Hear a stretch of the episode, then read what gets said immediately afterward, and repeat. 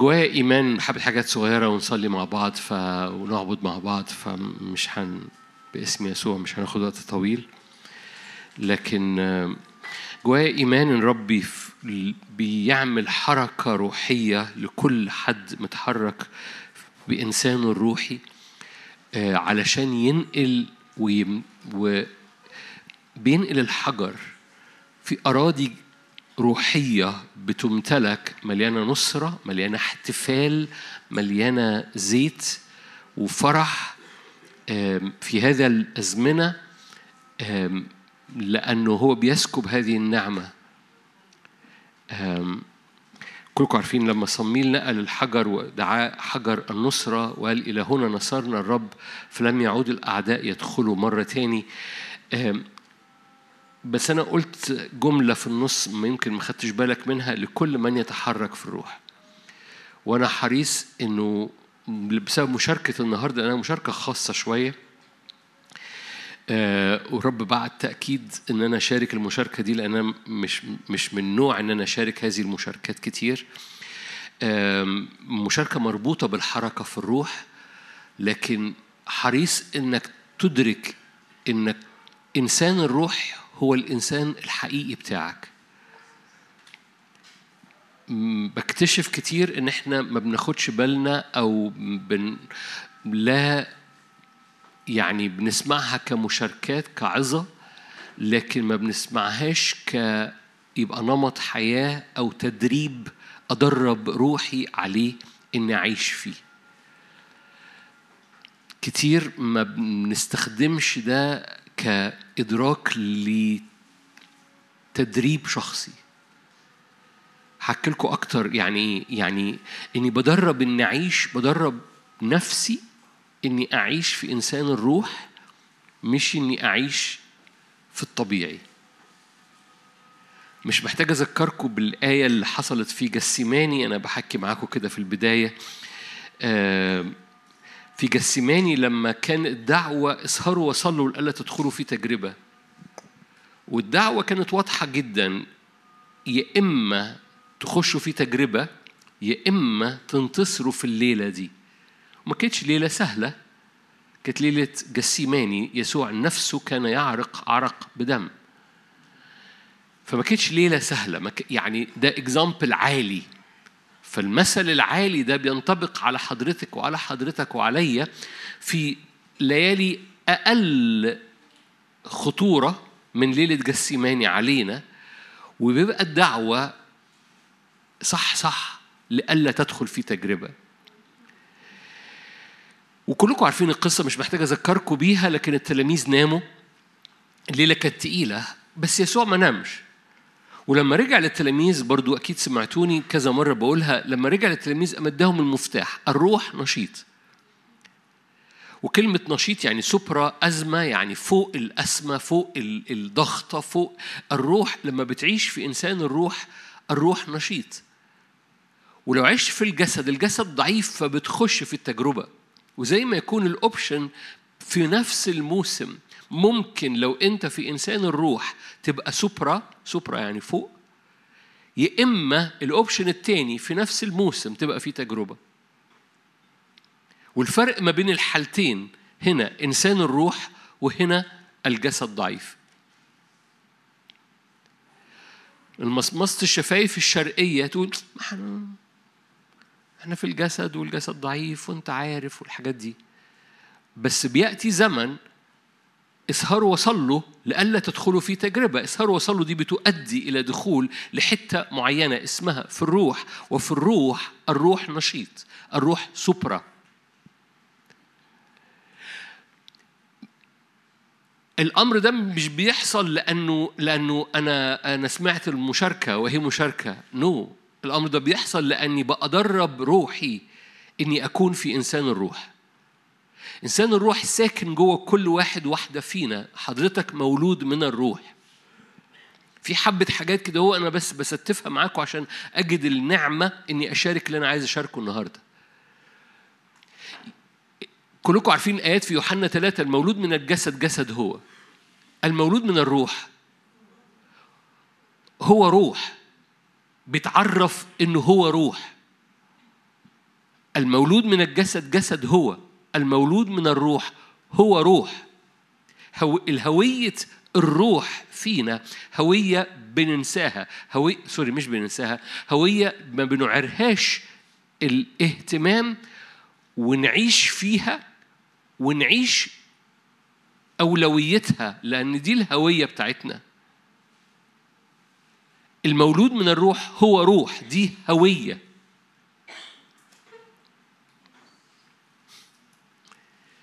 يعني مش عايزك تعمل كده لأن هتعملها هتعملها بالجسد وأنا مش عايزك تعملها بالجسد إنه إنك تقول أنا روح. وكل حاجة فيك هتزعق لو أنت قلتها بجد. أنت ممكن تقولها في وسط الاجتماع كده عشان بس إحنا مع بعض ووشنا في وش بعض ولسه مخلصين ترانيم فتقولها أنا أروح يعني okay حاضر أنا أروح بس مش ده اللي أنا عايزه. لو انت قلتها بإدراك داخلي في بيتك في أوضتك وانت قدام الرب أنا روح كل حاجة فيك هتزعق. no no. كل حاجة فيك هتزعق.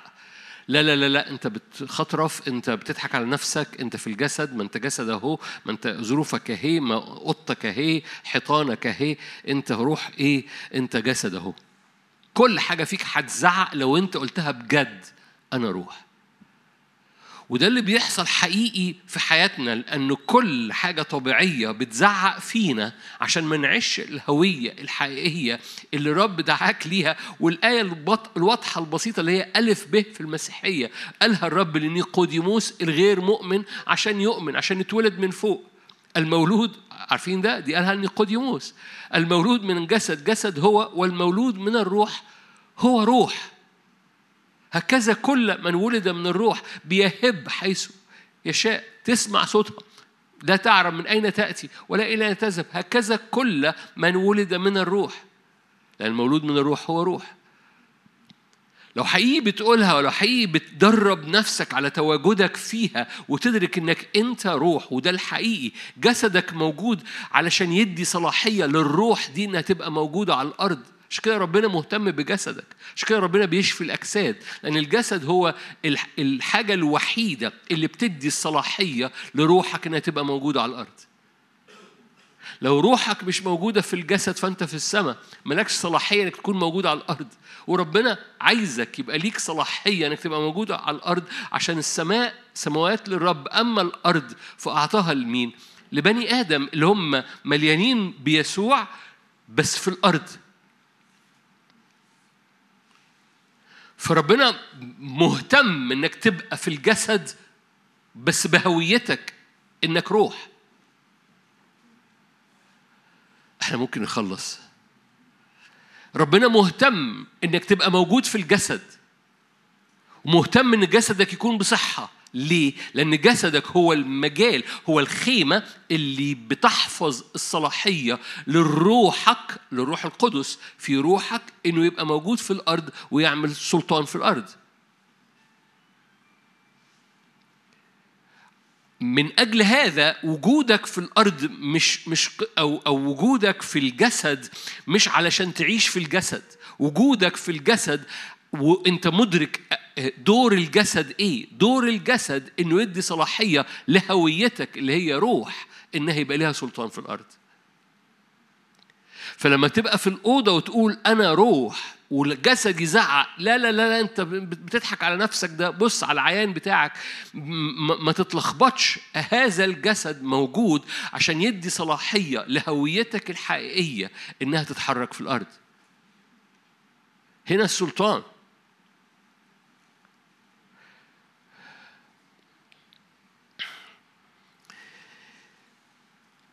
ولأنك روح ولأن دي هوية هوية. حياتك وانت في الجسد بتتحرك حياتك بالهوية اللي اسمها روح. بتحركك في اللي يسوع قاله الروح نشيط الروح سوبرا. نشيط مش متوضح قوي الصورة. الروح سوبرا أعلى. سوبرا يعني فوق. أسمى سوبرا أسمى دي الكلمة اليونانية بتاعت نشيط. أسمى برضو برجع أقولها بس يمكن أسمى اللي هي الأطباء يقولوا عليها اللي بيجيله أزمة في صدره. الطب مكتوب باليوناني أو كلمات كتيرة فيه من اليوناني فكلمة أسمى سيبك من عربي أزمة. أزمة عارفين أزمة صدرية؟ أزمة صدرية الإنجليزي اسمها أسمى برضو. أسمى دي ليه بالإنجليزي اسمها أسمى لأن اليوناني هي أسمى أسمى يعني إيه؟ مش قادرة تنفس الروح سوبرا فوق. فلما تبقى مش قادر تتنفس الروح يقوم رافعك فوق ده. فتتنفس. أما الجسد عارفين ضعيف دي؟ أسمى. فلما تقرأ الآية دي باليوناني الروح فوق الأسمى أما الجسد فهو أسمى. ففي نفس في نفس الموسم واحد يبقى مش عارف يتنفس واحد رافع جناحاته. ده مدرك الهوية ومتحرك في الروح. هقول لك تعبير كنت بفكر فيه من يومين بس إنه إنه عارفين لما حد حد بيبعت لي في على الواتساب أو وات يقول رجل رجل الله تمام؟ هذا التعبير بقى بيتقال رجل الله ده للخادم مش كده؟ اللي بيمسك ميكروفون يطلع على الستيج. وأنا فجأة كده هو إيه رجل الله دي؟ لأنه لأنه كل حد فيكم رجل لله حتى الأنثى يعني. لأنه لأنه الراجل بيجيب راجل لكن الله بيجيب رجل والرجل ده بيبقى رجل الله. ولأنك مولود من الروح فالروح فيك فأنت مولود من فوق مولود من الله. المولودين من الله أعطاهم سلطانا أن يصيروا أولاد الله لأنه مين أبوهم؟ أوكي. فالله بيجيب أولاد بيجيب رجل. في رجالة بتجيب رجالة بس في الله بيجيب رجالة. وكل الله بيجيب رجالة الرجالة دول اسمهم رجل الله. أنتوا هنا؟ فرجل الله مش تعبير للخدام رجل الله مش تعبير للوعاظ أو اللي بيمسكوا مايكات رجل الله هو حضرتك هو حضرتك. لأنك مولود من الروح فأنت روح فأنت رجل الله.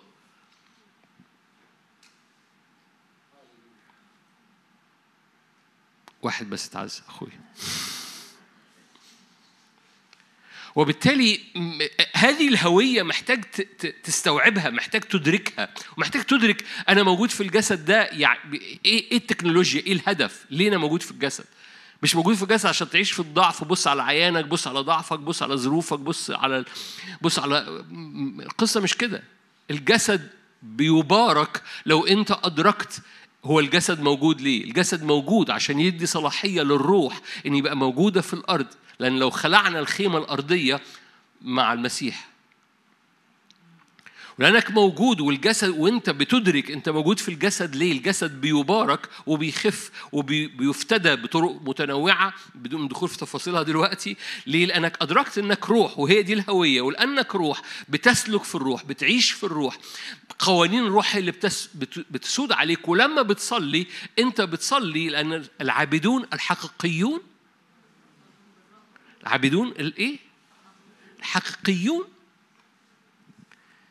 طالما في حقيقيون يبقى في مش حقيقيون. فالعابدون الحقيقيون يعبدون بالروح وبالحق لأنه الله روح والذين يسجدون له فيسجدون بالروح وبالحق. إذا الدعوة الطبيعية بتاعت حضرتك وحضرتك إنك لما تجي تعبد تعبد بهويتك. ولما بتعبد بهويتك بتعبد بالروح. وأنا مش بتكلم عن الصلاة بالروح أنا بتكلم عن وإن كان ده جزء من العبادة بالروح صلاة بألسنة يعني. لكن وإن كان ده جزء من العبادة بالروح لكن أنا مش بتكلم بالضرورة عن الألسنة أنا بتكلم عن عن مين اللي بيعبد. مين اللي بي مين مين اللي بيقود الحركة وانت بتعبد؟ هل جسدك و و وجسدك بيصلي عشان أنا عندي ظروف وعندي عندي مرض وعندي عيال وعندي ظروف وعندي وعندي مخاوف فانا فأنا بصلي. ده ربنا حنين. ربنا بيتعامل بس بس بس الجسد ضعيف. أنا متأكد إن بطرس ويعقوب ويوحنا اللي جم مع يسوع في جسيماني كانوا عايزين يصلوا. ده يسوع نفسه. قال لهم صلوا. فأكيد قعدوا تلت ساعة. يعني ابتدوا يصلوا والليلة تقيلة وقعدوا يصلوا. بعد كده قعدوا يصلوا بعد كده بطرس نغز يعقوب. انت بتفقر اصحى. فصح و... وابتدى يصلي ماشي. بعد شوية الثلاثه ناموا. لما جالهم يسوع وجدهم نياما. فهم مش ناموا طوالي هم حاولوا يصلوا خلصوا الصلاة والجسد غلب. ليه؟ لأن الجسد ضعيف فهم بيصلوا. بس العابدون الحقيقيون هم سوبرا. فاكرين سوبرا؟ هم سوبرا. لأن الروح نشيط الروح سوبرا. ده اللي خلى يسوع ينتصر. الروح نشيط. فلما بتحرك بتحرك وأنا هستعمل كلمة بتحرك خلال الزمن جاي كتير وهقول لك ليه بعد دقايق ويمكن في في في, في يوم يوم الاحتفال. فأنا بتحرك في الروح لأن دي هويتي. وما تتخضش من الكلمة وما تخض بص بص ما تتخضش من الكلمة ليك. ما تتخضش من الكلمة إنها تبقى ليك. لأنك هويتك الحقيقية روح. فأنت بتتحرك وراء الرب في الروح. تقول لي أعرف من فين في الروح ولا مش في الروح؟ أقول لك أه لو نمت بعد عشر دقايق. فأنت كنت في الجسد أكيد. لأن هو قال هو قال الروح نشيط أما قلت لكم اسهروا اسهروا وصلوا لألا تدخلوا في تجربة. البديل لأنك تبقى في الروح إنك هتبقى بتنام ولو نمت التجربة بتحصلك. فاسهروا وصلوا لا تدخلوا في تجربة. فإنك تتحرك في الروح وراء الرب ما هيش فكرة لعلية القوم لأبطال الإيمان اللي مش عارف إيه اللي مش عارف إيه. no no no ده قالها نيقوديموس اللي لسه ما سلمش حياته للرب. لدرجة إن نيقوديموس ما فهمش قال له يعني نخش أخش بطن أمي وأتولد من جديد ده أنا شيخ. فقال له أنت مش فاهم؟ القصة كلها إن المولود من الجسد جسد هو مش مش بطريقة جسدية مش تحاليل ذهنية. طب يعني إيه تحليل ذهني؟ no no no no دي دي رحلة روحية وولادة روحية وهوية روحية بتلمز وبتذكر نفسك عليها إنه أنت دي هويتك الساكن فيك المسيح الساكن فيك هو الرب الروح الساكن فيك اللي هو بيعبد هو اللي بيتحرك هو اللي بيتحرك لفوق. لأن مقاصد الرب إنك دائما متواجد أقامنا معه وأجلسنا معه فين؟ لما كل حاجة ليك موجودة في السماويات كل بركة أنت محتاجها موجودة في السماوات أنت قاعد بتعمل إيه هنا؟ أنت قاعد بتصرخ ليه؟ فاكرين لما موسى قال له يا رب البحر أمامنا وفرعون وخلفنا قال له لماذا تصرخ إلي؟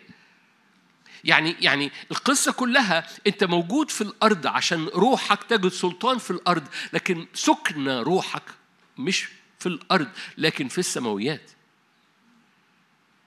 تكملة القصة بتاعت يوحنا ثلاثة لما كان يسوع بيكلم نيقوديموس قال له ابن الإنسان اللي هو موجود على الأرض هو اللي موجود في السماء. مش محتاج برضو أقول لكم لأن بقولها كتير هو يسوع الموجود على الأرض اللي بيكلم نيقوديموس روحه وهو بيكلم نيقوديموس موجودة في السماويات.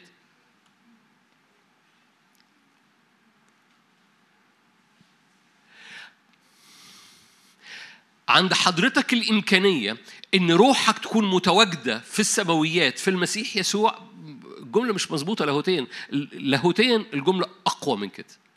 هقول لك الجملة لاهوتيا مظبوطة إزاي. روحك موجودة بالفعل في السماويات في المسيح يسوع عن يمين الآب وأنت في الشغل بتاعك على مكتبك بتكتب كل اللي أنت محتاج تكتبه. وعندك الصلاحية أنك تدرك وجود حقيقتك أمام وجه الآب وأنت في المكتب في الشغل. أنت كائن غريب جدا. روحك عندها الصلاحية إنها تبقى مدركة وجودك أمام وجه الآب. وفي نفس الوقت أنت موجود في الأرض. هويتك كروح. أقيمت في المسيح يسوع وجلست في المسيح يسوع عن يمين الآب. بالفعل. تقول لا لا ده قالوا لي إن جلست عن يمين الآب ده لما نروح السماء إن شاء الله. أقول لك مش مش هقول لك اللي قالوه لك غلط هقول لك اللي قالوه لك صح. لما بي لما يحصل في جسدك الممجد. أنت في جسدك الممجد هتجلس عن يمين الآب. لكن روحيا أنت بالفعل already موجود ليك هذا الكلام لك. فبالتالي إنسان الروح بتاعك صلاحيته حركته خليني أقول تعبير آه، بقوله هبص أنا أنا أنا دخلت من حتة تاني بس مش مشكلة. التجسد هو حركة الله من السماء لأرضك. كلكم سمعتوني بقول الجملة دي يسوع عمل كل حاجة لينا وبينا مش كده؟ عمل كل حاجة لينا فعمل كل فداء عمل كل حاجة لينا قد أكمل it's finished عمل كل حاجة لينا. بس عمل كل حاجة وهو عايش في الأرض وفي الصليب وفي الفداء عملها بينا. لو أنت مش مصدق التعبير البسيط ده أنت محتاج تسلم حياتك للرب. ليه؟ لو هو مش عمل كل حاجة بيك يبقى انت بتلغي سر التجسد أصلا لأنه أخذ استشارك الأولاد في اللحم والدم اشترك هو أيضا فيهما. فلما جاء في الجسد هو أخذ كل البشرية عشان يفتدي كل البشرية على الصليب. فهو أخذ حضرتك لما جاء في الجسد. صح؟ عمل كل حاجة بينا. حضرتك كنت في التجسد موجود وإلا التجسد والصليب والقيامة حضرتك مش موجود فيهم محتاج تسلم حياتك ليه. إيمانك إن يسوع أخذ جسد فأخذ جسد بشريتك زي ما روميا بيقول أخذ جسد بشريتنا. أخذ جسد بشريتك عشان يفتديه فهو في التجسد بقى أنت فيه. فعمل كل حاجة من وقت ما تجسد بيك لأنك أنت كنت فيه. عشان عشان اريحك في الصليب. عارفين في روميا ستة صلبنا معه؟ يعني عدى بالصليب وانت عدى بالصليب بيك. فلما مات متنا معه لأنه مات بينا. لما قام قمنا معه لأنه قام بينا. حد يحب يسلم حياته للرب؟ لأنه عمل كل حاجة مش بس ليك ليك دي سهلة. okay عمل كل حاجة لينا بحبك يا يسوع. okay بس يعني خش على الجد بقى. هو عمل كل حاجة بيك. خليني أرجع لورا بقى قبل الصليب. إذا هو شفى الجموع وانت كنت فيه. ده سؤال آه، آه، آه، للتفكير. يعني لما لما كان بيشفي لما اتملى بالروح القدس انت كنت فيه. يعني انت كنت فيه في معمودية يوحنا انت كنت فيه في الموعظة على الجبل انت كنت فيه في شفاء الأبرص. ولو انت الإجابة نعم وإن كان إجابة معجزية إذا بينتهي الصراع بتاع هو مازال ربنا بيشفي النهاردة ولا لأ؟ هو ربنا ممكن يستخدمني ولا لأ؟ حضرتك كنت فيه لما كان بيتحرك في الأرض. عشان حضرتك تتحرك في الأرض بيه وفيه بقوة الروح القدس. لأن حضرتك هو عمل كل حاجة ليك وبيك فلما على الصليب مات متنا معه. لما قام من القبر بعد ثلاثة أيام قمنا معه. لما صعد صعدنا معه. لما جلس أجلسنا معه. ده مش كلام واعظ بيحاول يقول لك جم- جملة منمقة ده أفسس اتنين. أقامنا معه عمال بقولها وأجلسنا معه. هو هو ده تعبير كده آه، آه، بولس بس بيحاول يقول كلام شاعري ولا ده تعبير عقائدي يعني أستعمل عقائدي لاهوتي أساسي في إيماني؟ نو ده تعبير أساسي في إيمانك. لو أنت مش مصدق إنه أقامك معه وصعد بيك وأجلسك معه فأنت مش مصدق إنك صلبت معه.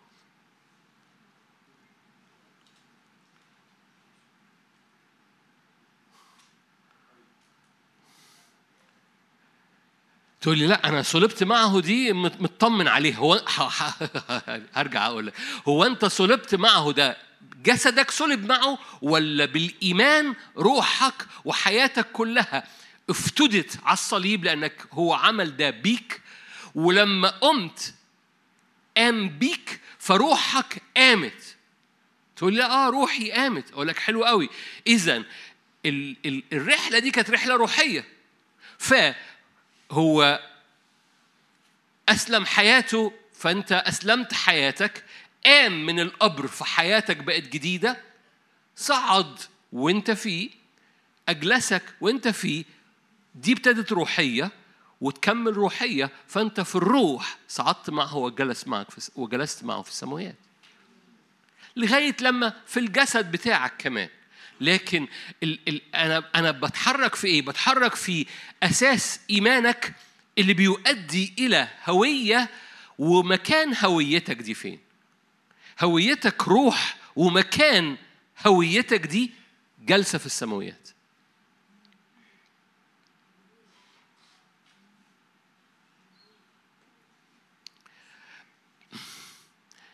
أنا عامل لك كمين. أنا بقول لك من دلوقتي أنا عامل لك كمين. إيه الكمين؟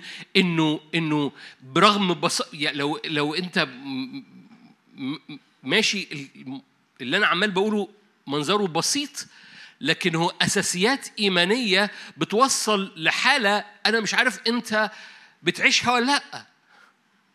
ومحتاج تدرب نفسك وتدرك هويتك. هو أنا هو أنا أنا أنا عايش في الطبيعي بس هو أنا مدعو إن أنا أمر في الطبيعي من الطبيعي ومدعو إن أنا أصلي من تحت السقف وأصلي من سقف الجسد. فالجسد عامل لي سقف. الجسد بيقول لي فيه مخاوف والجسد بيقول لي فيه ضعفات والجسد بيقول لي في مش عارف إيه في إيه في إيه. فالجسد اسمى ويسوع قال الجسد ضعيف والجسد ضعيف بيخليك تخش في تجربة. حلو قوي بس بيديني مفتاح إن أنا ليا هوية تانية اسمها الروح وهذا الروح سوبرا هذه الاسمى وهذا الروح هو هويتي والروح مكان الروح مكان الروح هو صعد بالفعل لأنه هذا الروح تم افتداؤه في الصليب وهذا الروح تمت قيامته في القيامة وهذا الروح تم صعوده في الصعود وهذا هذا الروح تم جلوسه في المسيح عن يمين الآب. ده ده خلاصي تم بفضل الدم. ولأن خلاصي تم فروحي لها سكنة وهذه السكنة هي موجودة في الجسد عشان الجسد يديها صلاحية في الأرض لكن سكناها هو أمام وجه الآب. فالعابدون الحقيقيون أو الساجدون الحقيقيون يسجدون بالروح والحق. ليه؟ لأن الساجدون الجسديون بيتخنقوا لأنهم في الأسمة وبيخشوا في تجربة.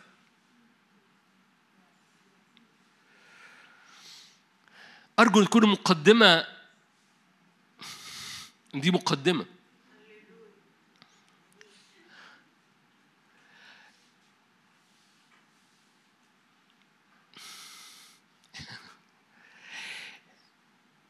خليني أقول لك بيبان. بيبان هويتك بتبان بتبان في كل حاجة بتبان في وشك بتبان في كلامك بتبان في إيمانك بتبان في بتبان. والظلال بتبان والظلال السوداء بتبان. لأنه في حاجة بتحصل أنت كل ما بتتحرك وراء أوكي آه، أنا ما قلتش ولا آية برغم كل الآيات اللي أنا قلتها دي أقرأ لكم آية. إنجيل لوقا. أنتوا كويسين؟ أوكي. لقى تسعة. الشاهد ده أنا بحبه جدا. بوقف نفسي نعمل مؤتمر كامل عنه. لقى تسعة. آية 28 بعد هذا الكلام بنحو ثمانية أيام أخذ بطرس ويوحنا ويعقوب وصعد إلى جبل ليصلي.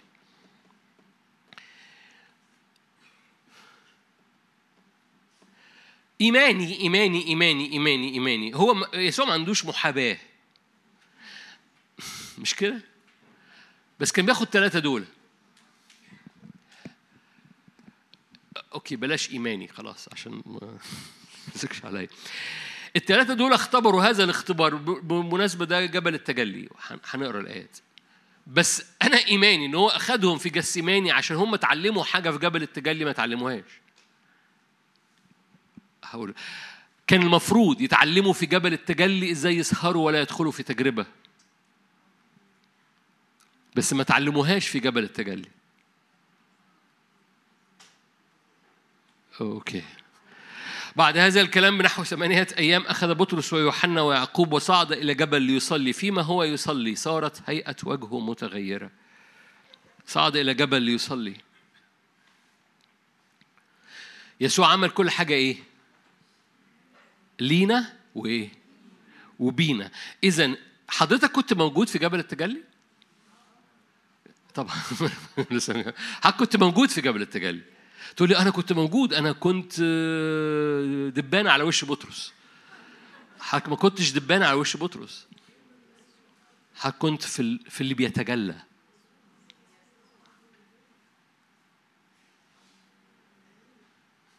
لأنه عمل كل حاجة فيك وعمل عمل كل حاجة ليك وبيك. كمل معايا. فيما هو يصلي صارت هيئة وجهه متغيرة ولباسه مبيضا لامعا. وإذا رجلان يتكلمان معه وهما موسى وإيليا اللذان ظهر بمجد تكلما عن خروجه الذي كان عتيدا أن يكمله في أورشليم.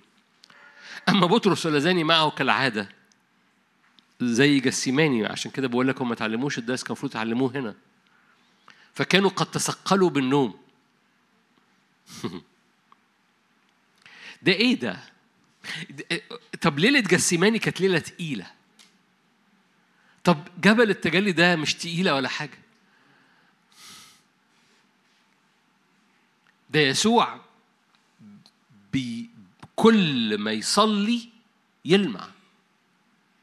لأنه فيما هو يصلي ده حاجة حاجة مضارع مستمر. يعني هو أخدهم وابتدى يصلي ويصلي وهو عمال بيصلي جلد وجهه ابتدى يلمع وثيابه ابتدت تلمع قارن بقى متى ومع مرقس مع لوقا قصة التجلي موجودة في الثلاثة وكل واحد منهم عمال بيوصفها بطريقة معينة فهو عمال بيصلي وعمال وجهه بيتغير والمجد عمال يستعلن وثيابه عمالة بتلمع لأنه كل جسده ابتدى يتملي بالمجد فثيابه تأثرت بالمجد اللي بيستعلن فيه.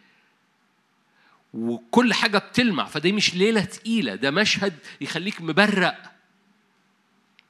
جسدك مش بس في الليلة التقيلة بينام وبيخش في تجربة جسدك في المجد بينام لأنه ما بيعرفش يعمل إيه.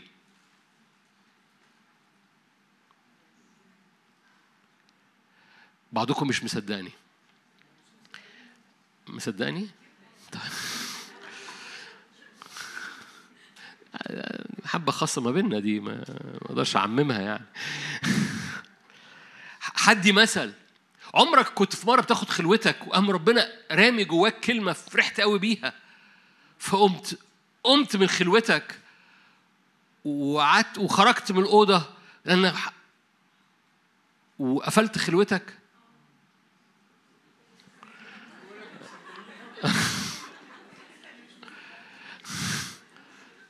ده إيه اللي حصل؟ جسدك استقبل تاتش صغير. قطاره نزلت نقطة من الإعلان من المحبة. قطاره نزلت نقطة. وجسدك يا هي هي وقمت خارج تجري من الأوضة. والقصة إنه جسدك محتاج عشان روحك تاخد زيادة. هو هي نقطة قطاره وتطلع تجري؟ حد فاهم حاجة؟ فجسدك يقوم مرفص فرحا. فيخرج خروجا. برغم هو المفروض يحبي. دي دي دي مجرد قطرة بين قطارة محبة. فجسدنا ما بيعرفش يعمل إيه في المجد زي ما جسدنا ما بيعرفش يعمل إيه في التقل. ففي ليله جسماني جسده ما عرفش يعمل إيه أمونامه. في التجلي جسده ما عرفش يعمل إيه في أمونامه. لأن جسدنا ذكي جدا. ما بيعرفش يعمل إيه ولا هنا ولا هنا. ولا في في المجد ولا في الضغطة. ما بيعرفش يعمل إيه. عشان كده الروح سوبرا. الروح سوبرا.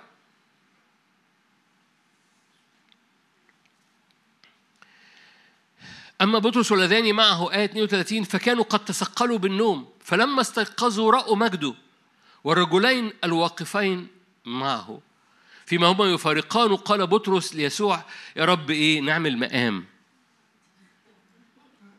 جيد أن نكون ها هنا فلنصنع ثلاث اوعى تعمل مقام لاختبارات روحية.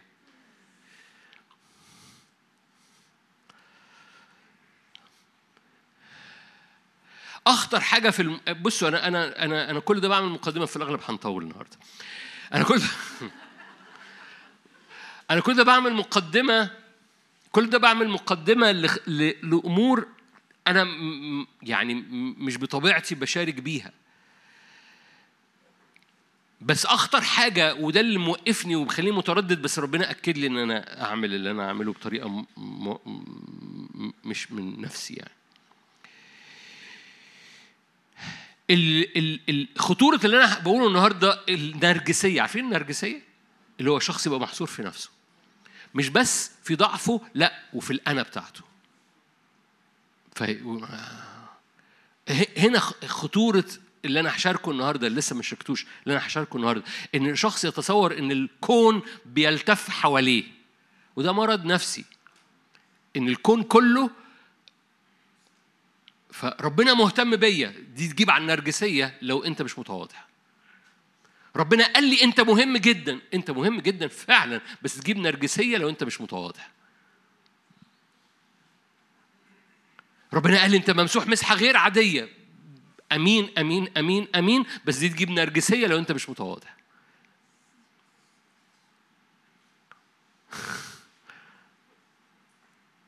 Are you here? هنا خطورة اللي أنا هشارك بيه النهاردة لأن ممكن الناس تقول أنا بختبر ده وبختبر ده وبختبر ده أنا أنا شو أنا أنا أنا أنا أنا, أنا ما حصلتش. أول ما تخش أنا أنا أنا أنا أنا ما حصلتش اعرف إنك أنت محتاج تروح من تخرج من الاجتماع ده على دكتور نفساني. عشان أعمل دعاية للدكاترة النفسيين دايما بتكلم سلبي عليهم أتكلم إيجابي عليهم. أول ما كل اختباراتك الروحية بتنحصر فيك فأنت ده مش اختبار روحي ده اختبار نرجسي. الاختبار الروحي مركزه واحد. ملوش دعوة بحضرتك ملوش دعوة بالأنا. الاختبار الروحي مركزه واحد. ولو أنت مش شايف نفسك في هذا الواحد لو أنت المشهد كله أنت مش دايب الأنا مش موجودة فهنا أنت تحتاج إلى معونة من تواضع. فيما هما يفارقان قال بطرس ليسوع يا معلم جيد أن نكون هنا. أشكرك من أجل هذا الاختبار. فلنصنع ثلاث مظال نعمل مقام لك واحدة لموسى واحدة لإيليا واحدة وهو لا يعلم ماذا يقول. وفيما هو يقول ذلك كانت سحابة فظللتهم. خلي بالك لما مرقس قال هذه القصة قال لك جاءت سحابه جاءت سحابة نيرة فظللتهم دي سحابة مش مضللة دي سحابة منورة. دخلوا في حتة مليانة نور. خلي بالك يسوع بيلمع. فلما جت السحابة دي مش ضللت على اللي بيحصل لا دي سحابة نيرة. فإيليا وموسى اختفوا من المشهد ودول رجال جبال ورجال دايما موجودين في المكان المرتفع اختفوا من المشهد لأن السحابة دي مليانة نور وفضل يسوع وحده. فخافوا عندما دخلوا في السحابة وصار صوت من السحابة قائلا هذا هو ابن الحبيب. أنا ليه جبت القصة دي؟ لأن, لأن ده المعنى الكبير اللي جوايا. الروح يسكن مش بس يسكن فوق الجبل يسكن في المسيح يسوع اللي عمال بيتجلى بس الروح بيقترب من حالة اسمها نور والنور مش مش ده طبيعة نور. طبيعة النور بتملى طبيعة الروح بتاعتك. فالروح بيتملي من طبيعة النور لو هو موجود أمام وجه الآب. لو الروح مليان أنا فهو مليان ظلام. لو الروح مليان مسحتي دعوتي قوتي ظروفي أي حاجة من الحاجات دي الروح بقى عمل مقام لنفسه عمل مظلة لنفسه. وهذه المظلة بتعمل سواد مش بتبقى في النور. الروح لما بيتواجد قدام الرب بيخلع كل مظال وهشوف حالا بيخلع كل حاجة وبيتواجد قدام طبيعة النور. فكل لما يسوع قال لهم أنتم نور؟ ده ما كانش يعني أنت بركة أنت نور أنت نور يا عم أنت نور. أنت كده لما تبتسم تنا... هو بيتكلم عن طبيعتك عن طبيعة روحك. لأن يسوع قال أنا نور أنتم نور. صح؟ أنا نور العالم؟ يسوع قال كده مش كده؟ وبعد كده في الموعظة على الجبل قال أنتم نور للعالم. حلو قوي. ده إيه؟ ده طبيعة. ده مش مش مش مش فقط خدمة. ده وأنت بتخدم في طبيعة من الروح. طبيعة الروح مليانة نور مش عاملة مظلة لنفسها. طبيعة الروح مليانة نور وكل ما بتتحرك وراء الجبل أو بتتحرك ارتفاعا وروحك بترتفع في إدراك إنه أقامنا معه وأجلسنا معه فروحي ده مكانها بترتفع. وأنا عمال بصلي فيما هو يصلي طبيعة النور عمالة بتزداد جوه إنسان الروح بتاعي ومش بعمل عليها ظلال. فجاءت سحابة مليانة نور وغطتهم ورأوا يسوع وحده وكان صوت هذا هو ابني الوحيد له اسمعه التجلي خليني أقول لك الجملة كنت ببتديها وما كملتهاش أنا فاكر إن أنا ابتديتها وما كملتهاش إن التجسد هو الله حركة الله من السماء للأرض لكن التجلي هو حركة حضرتك في المسيح يسوع من الأرض للسماء.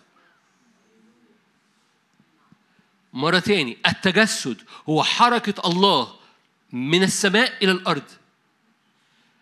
وهو في الأرض عمل كل حاجة ليك وعمل كل حاجة بيك. فالتجلي هو حركة حضرتك في المسيح يسوع من الأرض للسماء.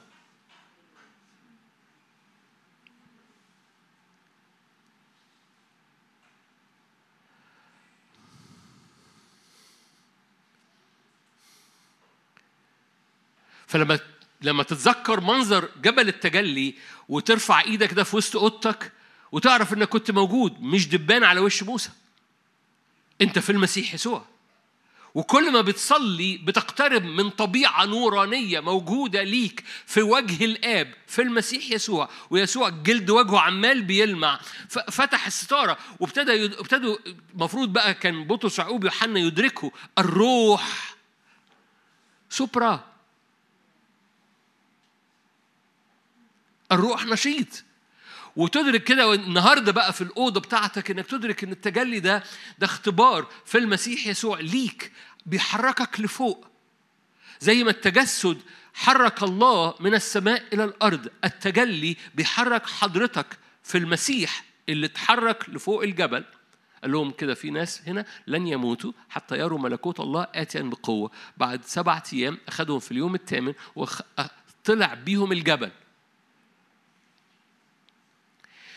عايز عايز أقول حتة يعني مش مش تفسيرية بس تأملية. مش مقاصد الرب إن أي حد إيه علاج موتك إنك تتجلى في المسيح يسوع؟ قوم من هنا لن يروا الموت حتى يروا ملكوت الله آتيا بقوة. إيه اللي يكسر الموت؟ إنك تطلع معاه فوق الجبل.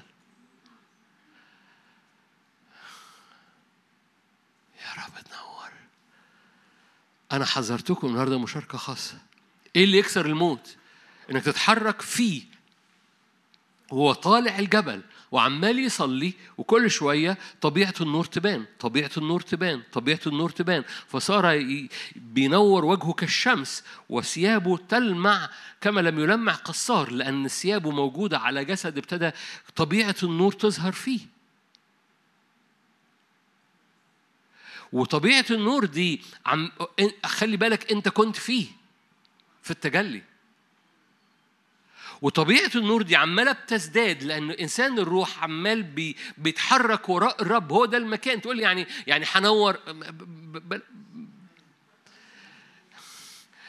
بلاش التفكير السطحي في المعنى الروحي اللي الرب عايز يعمله. بس عارف الإجابة إيه؟ هتنور. عارف هتنور فين؟ في روحك. وطبيعة النور هتملى روحك. ولو ازددت من طبيعة النور في روحك هتملى نفسك. وفجأة الكعبشة اللي في دماغك والأسئلة اللي ملهاش أي قيمة ولا أي معنى في دماغك بتدوب لأن طبيعة النور بتنظف دماغك. وبعد كده طبيعة النور لو استمريت تصلي طبيعة النور هتنور في روحك وفي نفسك هتنور في جسدك. لما موسى في العهد القديم صار جلد وجهه يلمع فكان بالحري خدمة العهد الجديد في مجد أعظم. تقول لي يعني حلمع ولك قبل ما تلمع حبيبي قبل ما تلمع حصل حاجة في موسى لم تذهب عنه نضارته في حاجة حصلت في صحته حاجة حصلت في روحه حاجة حصلت في نفسه. لأن النور عمال بيتملي من الروح من الروح من الروح. الروح بيتملي نور طبيعة نورانية. النفس بتتملي نور فبتتغير. يبقى ال ال ال الكعبشة والعقد النفسية وال ياه ياه ياه ياه ياه. إيش أدركم تنور يبقى طبيعة نور ملي... النفس مليانة نور. ما, ما فيش ظلال ما فيش أنا. يا على الأنا. ما فيش أنا ومسحتي وربنا بيطمني عني وأنا وأنا وأنا وأنا. حبيبي لما ربنا هيكلمك مش هيكلمك عنك هيكلمك عنه فأنت تتنقل. هيكلمك عنه فأنت تتنقل. فالنفس تتملي نور الجسد يتملي صحة. بحكي هيخرج من جسمك حاضر. أقول كله جاي على رأي أختي. وبالتالي وبالتالي جاء الوقت إنك المسيحية البلاستيك اللي هي اللي هي ما فيهاش اختبار القوة ما فيهاش تجلي ما فيهاش حاجة بتتغير هو ده اللي بيخلينا نرجع للأركان الضعيفة والجسد ضعيف والخطية ألا تدخلوا في تجربة تجارب تجارب ممرة جدا ومتاهة صعبة فعلا. ونعيش في هذه قصة التجارب برغم إنه قال المفتاح. اسهروا وصلوا الا تدخلوا في تجربة. الروح نشيط فربنا ما سبناش من غير قوة انتصار لكسر مواضيع التجارب دي. فوانت عمال بتتحرك وراء الرب النور عمال بيزداد وأوعى تعمل مظلة لأنك عملت مظلة لنفسك أنت بت... وبيبان على فكرة. أول ما روحك بيحصل عليها ظلال بيبان. بيبان. تقول كل الكلام الصح وأنا شايف المظلة. المظلة اللي انت المقام يعني اللي انت عامله ايا كان المقام ده في ناس بتعمل مقامات ضعفها في ناس بتعمل مقام لظروفها ومقام لمشاكلها وفي ناس بتعمل مقام لنرجسيتها. الكون كله بيدور في فلكي أنا. أنا مركز الكون. وآخرين الظروف كلها فكل واحد عامل مقام بطريقته. ورب قالوا ما فيش ما فيش مظال هنا ما فيش مظال لأي اسم. هو في واحد بس بيلمع في واحد بس بيلمع وبيبان لأن النور النور لو في شعرة سودة بتبان. وكل ما بتقرب للنور كل ما الشمس بتنور كل ما الحتة بتنور زيادة. أوكي. عشان الوقت. أنتوا كويسين؟ طيب. هخش على الحته اللي كنتش عايز أقولها. أو مش مش عايز أقولها.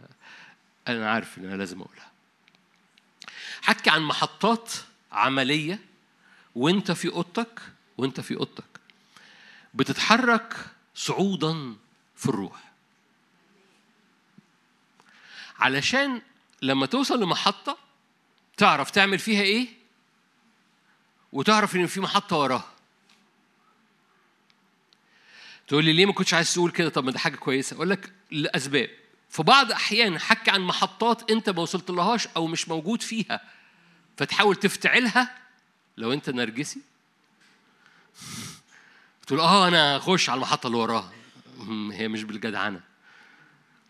وفي نفس الوقت مش عايز أحطك في شكل عشان كده اطلع آيات مش أحط مش عايز أحطك في شكل اختبارات لمحطات. فأنت تفتعلها برضو. أنا مش عايز الافتعال. بس عايزك تدرك إن في وأنت متحرك إنسان الروح بتاعك عمال بيتحرك وراء الرب هو عمال بيتنقل من محطة لمحطة. ماشي؟ اتفقنا؟ هقولهم بسرعة. أو أو رجاء إنهم يكونوا بسرعة.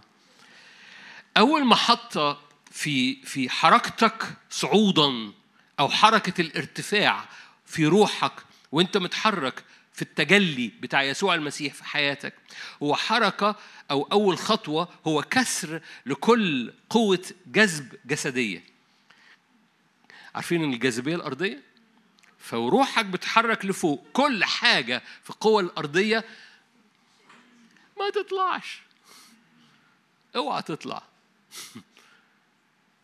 هتسيبني هنا لوحدي. هتسيب الأنا بتاعتي لوحدي. فأول محطة هي كسر لقوة كل قوة جاذبية جسدية. إيه اللي بيحصل؟ اللي بيحصل إن روحك أنت بتحب الرب وعايز الرب وأدركت بقى إنك عايز تعيش هويتك مش عايز تعيش تحت هذا السقف فبتنقب السقف. بتنقب السقف يعني إيه؟ إنسان الروح بتاعك بيرفع عينيه. القصة إن في حواس أرضية. وهذه الحواس مليانة مشاعر أرضية ظروف أرضية تشتيتات أرضية أفكار أرضية حسيس جسدية. فكل حاجة دي كلها دي مربطة المنطاد. عارفين المنطاد؟ مربطة المنطاد بتاعك بالحبال للأرض. فتأتي روحك كده ودول إيه؟ يشدوك لتحت. دي دي دي الحواس. ومحتاج تدرك الخطوة دي مهمة جدا. أول حركة أول ما تتحرك بإنسان الروح بتاعك وراء الرب في قوة جذب طبيعية جذب أرضية بتقوم. خليني أبص معاك على آية في عبرانيين آية مشهورة قوي. عبرانيين خمسة.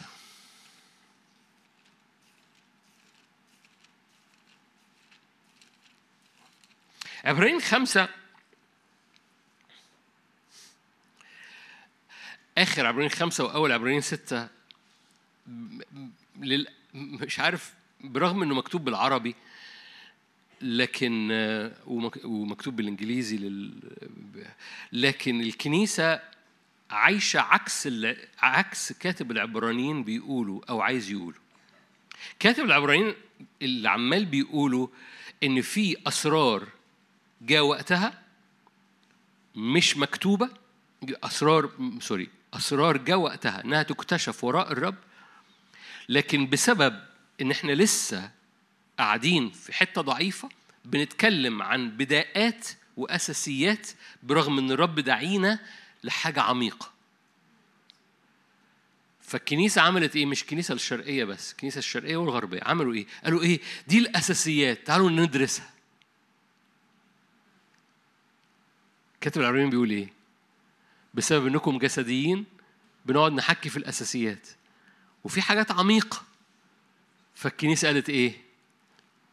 ندرس الأساسيات كتب العبرانيين بيقول إيه؟ حد فاهم حاجة؟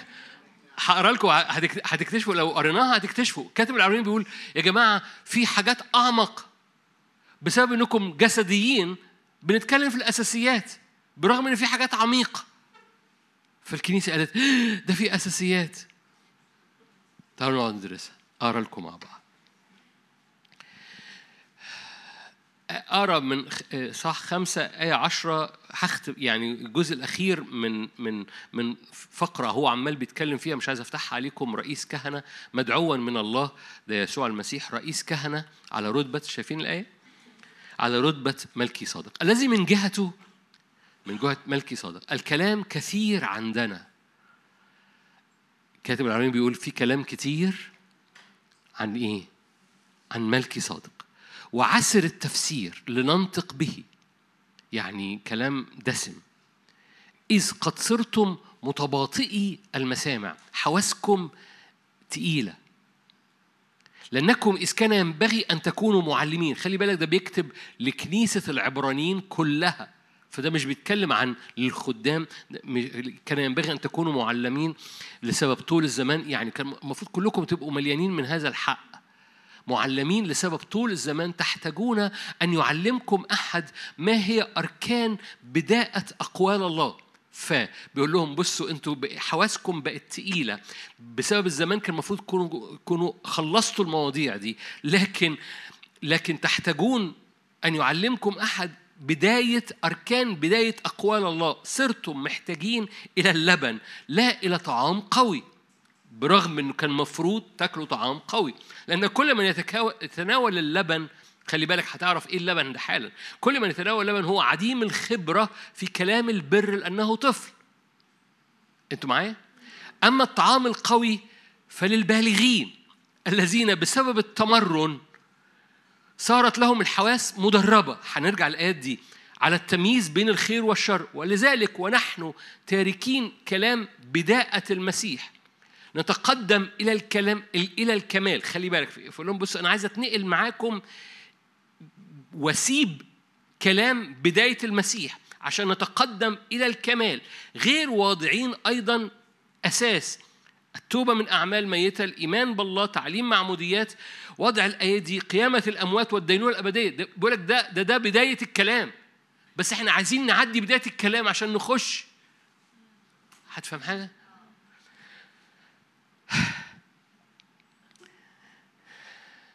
وهذا سنفعله إن أذن الله. يعني أنا عايز أعدي بداية الكلام ده. بولس ب... لو كاتب العبرانيين هو بولس إن كان بولس أو تيموساوس أو وات ف... ف... فبيقولوا أنا عايز أعدي بداية الكلام ده لأن ده بداية أقوال يسوع المسيح ده بداية ده اللي ده اللبن اللي هو بيتناوله هو عديم الخبرة في كلام البر لأنه طفل. في المقابل إيه؟ في طعام قوي للذين حواسهم صارت مدربة. إيه اللي خليني أقرأ الآيات دي؟ أول مفتاح في حركة وراءك حركتك في الروح صعودا أو ارتفاعا في العبادة وراء الرب ومش بس في العبادة في الصلاة وفي انتصارك هو حركة حواسك من الحواس الطبيعية اللي أنت شاعر بكل ما يحدث من حواس بضعفك وبالانا وبالظروف وبالمش عارف إيه. عشان كده النرجسية بتبقيك في المرحلة الأولى. مهما تقول لي أنا اختبرت كذا وشفت كذا وقابلت دانيال فوق وصليت مع دانيال ودانيال قال لي كلام يجنن عن الدعوة اللي على حياتي وأنت محصور في نفسك فأنت ما عدتش أصلا الخط الأولاني. حكي لي زي ما أنت عايز إنك قابلت دانيال للصبح. أنت عايش في خيالك. القصة إن الحواس بتبقى مدربة على إيه؟ على إن الحس كله بيبقى حس اتنقل من الطبيعي ومن الجسد ومن الأنا ومن الظروف واتنقل لحتة حسي بالأنا حسي بالجسد حسي الطبيعي ما بقاش هو اللي مالي وبقى في حاجة اسمها حس روحي بيفيض على كل حاجة في حواسي. لعينيا لجسدي. هقول لك ليه ده بيحصل. ده مهم جدا. لعينيا لجسدي لظروفي لاستقبالاتي لوداني. لو حد ناداك مش هتسمعه. ليه؟ لأن الحس بيتنقل من الطبيعي لحس آخر. دي أول محطة في الروح.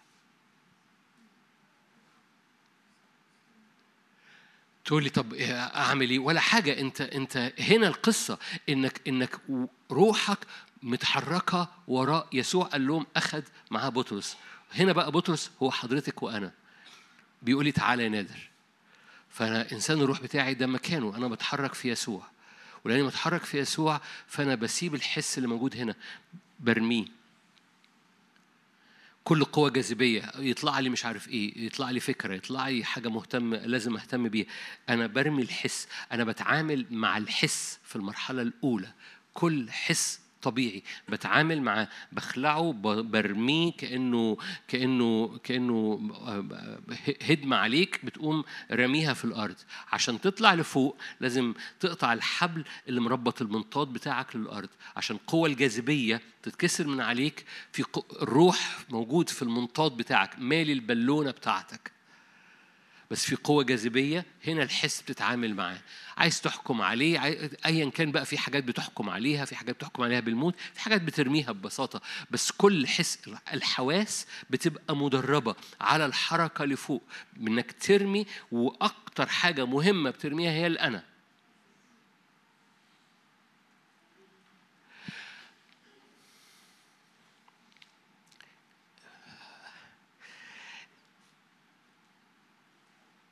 تعودنا أو الجسد متعود إن لما أخش أصلي أصلي باللي أنا في بظروفي باحتياجاتي. طب طب أنا عندي ظروف. طب أنا طب, طب يعني ما أصليش للظروف يعني ما أصليش.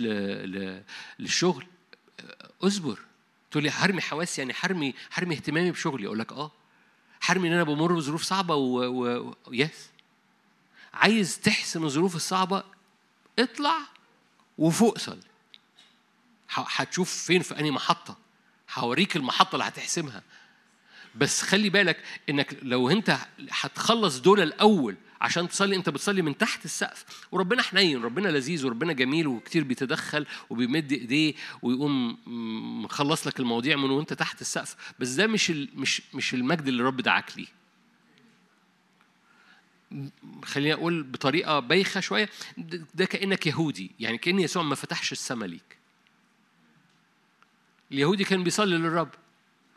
بس السماء مش مفتوحة فبيصلي من تحت سماء مقفولة. كأنك بتصلي من تحت سماء مقفولة. طب تقول لي هو فتح السماء؟ أقول لك آه اطلع بقى. هو فتح السماء عشان تطلع.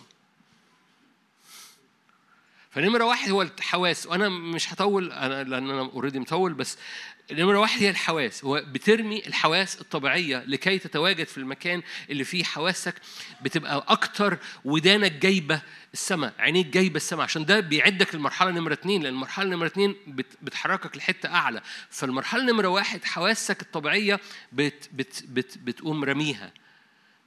بتقوم رميها في الأرض عشان تعرف تتحرك لفوق. محطة نمرة اتنين هي هي أول ما حواسك بتترمي كأنك قطعت الحبال بتاعة المنطاد فالمنطاد يوم بو كل بقى الحاجات اللي مربطاك لتحت ففجأة بقى حواسك الروحية بتتفتح. فاكرين في أرمية واحد؟ أرمية واحد.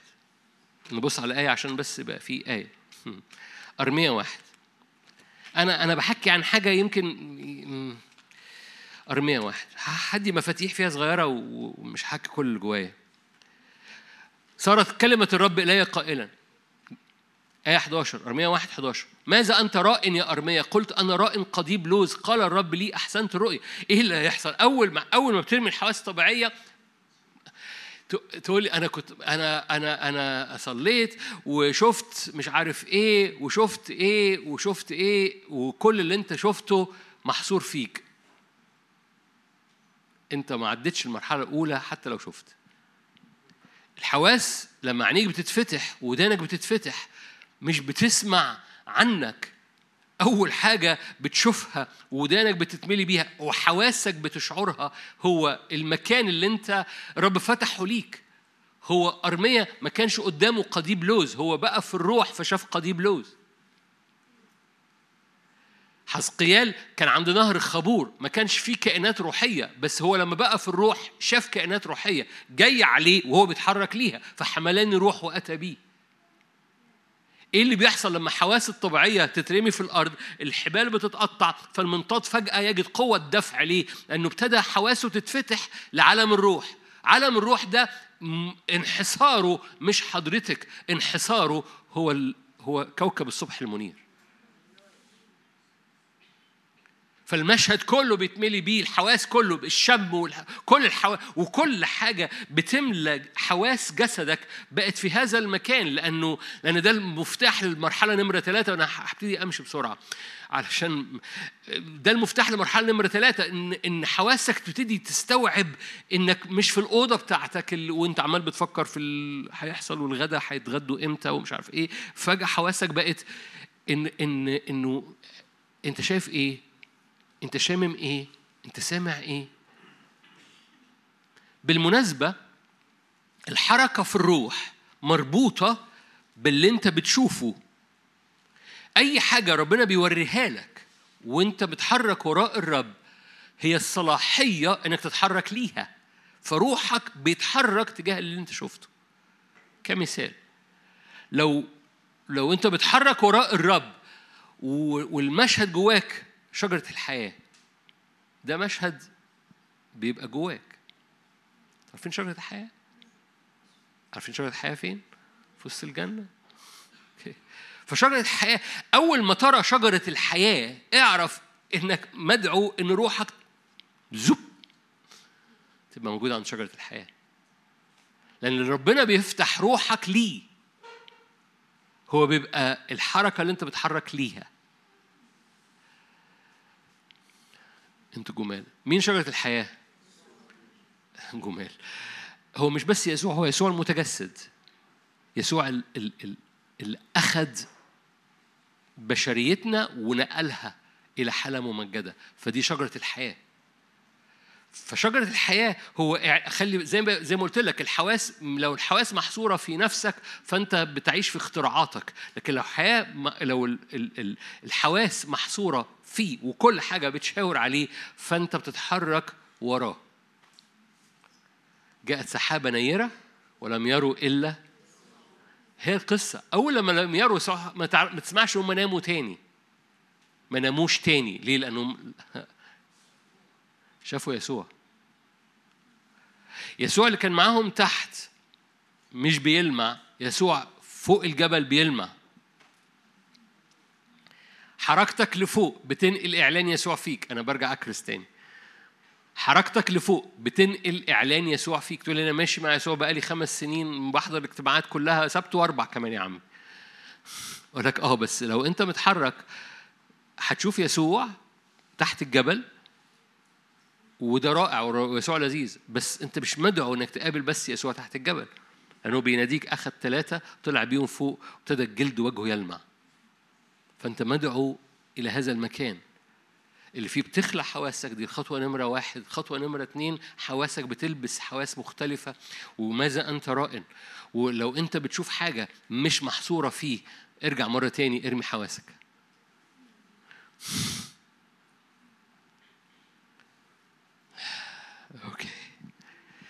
أنا عارف إن أنا دخلت فيكم شمال. محطة نمرة ثلاثة تقولي في محطة ثلاثة أقول لك آه. إيه المحطة نمرة ثلاثة؟ دي محطة النار. محطة النار دي المحطة اللي فيها بيحصل تشكيل بيحصل شحن بيحصل تغير في الطبيعة. فاكرين لما قلت لكم كل ما انت عمال بتطلع طبيعة النور عمالة بتزداد فيك؟ القصة مش طبيعة نور بس هي طبيعة نور وطبيعة نار. وطبيعة النار بتحصل في المرحلة نمرة ثلاثة دي طبيعة عم انت عمال بتقرب لأنك انت مش واقف عند شفت الله شفت! وتقوم شفت مش عارف إيه شفت ماذا أنت رأي قضيب لوز. السلام عليكم يا رب. وتطلع تجري بقى لليهود تقول لهم أنا شفت قضيب لوز أنا شفت قضيب لوز وشفت إيه بقى؟ وتقعد تحكي لهم بقى عن قضيب اللوز اللي شفته. أنت أنت كده ردمت دعوتك. Are you here؟ لأنه أخونا أرميا شاف قضيب لوز وطلع يجري بيه وعمل بيه مقام. نو no, انت انت انت مجرد الحس الروحي بينقلك للمستوى نمرة ثلاثة. لو انت فضلت في الحس نمرة اثنين وعملت عليه مقام انت أجهضت الدعوة. لأن هتطلع دعوة محورها أنت برغم اللي أنت شفته صح. وياما ناس بتعمل بتشوف حاجات صح وبتعمل دع... بتعمل خدمة برغم إن اللي شافوه صح بس بتبني ملكوت ليها. لأن المرحلة نمرة اثنين هدفها المرحلة نمرة ثلاثة المرحلة نمرة ثلاثة النار لأن النار بتنقي الطبيعة دي طبيعة نار مش طبيعة نور بس. طبيعة النار دي بتشكل زي ما النار بتشكل الذهب زي ما النار بتشكل النار بتشكل طبيعتك النار بتقوم خليني أقول إيه بتقوم واخدة اللي أنت شفته وتشحن في يبقى الحاصل جواك جزء من طبيعتك. النار بتصهر طبيعتك عشان الاختبار يبقى جزء من طبيعتك مش حاجة شفتها وطالع تجري على الحصان تقولها.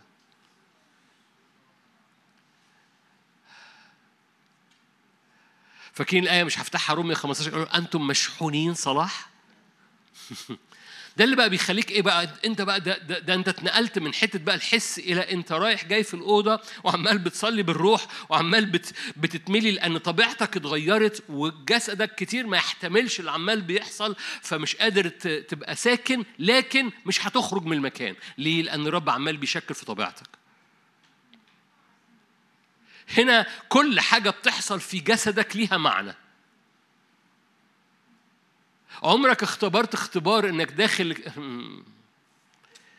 داخل أوضتك تاخد خلوتك عادي وبس تقرر تطلع الجبل وتخلص خلوتك مش قادر تمشي؟ واضح إنه مش كلكم بس ماشي. أو أو تخلص خلوتك مش عارف ليه بت بتعمل كده بصوابعك مثلا أو ليه بتعمل كده جسدك بيعمل رياكشنز ما كانتش موجودة لما دخلت تصلي؟ واضح إن مش كلكم بس كويس. ده يشجعني إنكم مش بتخدعوا نفسكم. لما بتتشحن في هذا المكان اللي هو بالنار كل حاجة في جسدك كل حركة في جسدك لها معنى ولها تأثير روحي. لأن جسدك أنت أنت الحواس خلعتها في المرحلة الأولى، الحواس اتفتحت في المرحلة نمرة اثنين، في المرحلة نمرة ثلاثة النار بتقوم داخلة بطبيعة نار تملى كل حاجة في جسدك.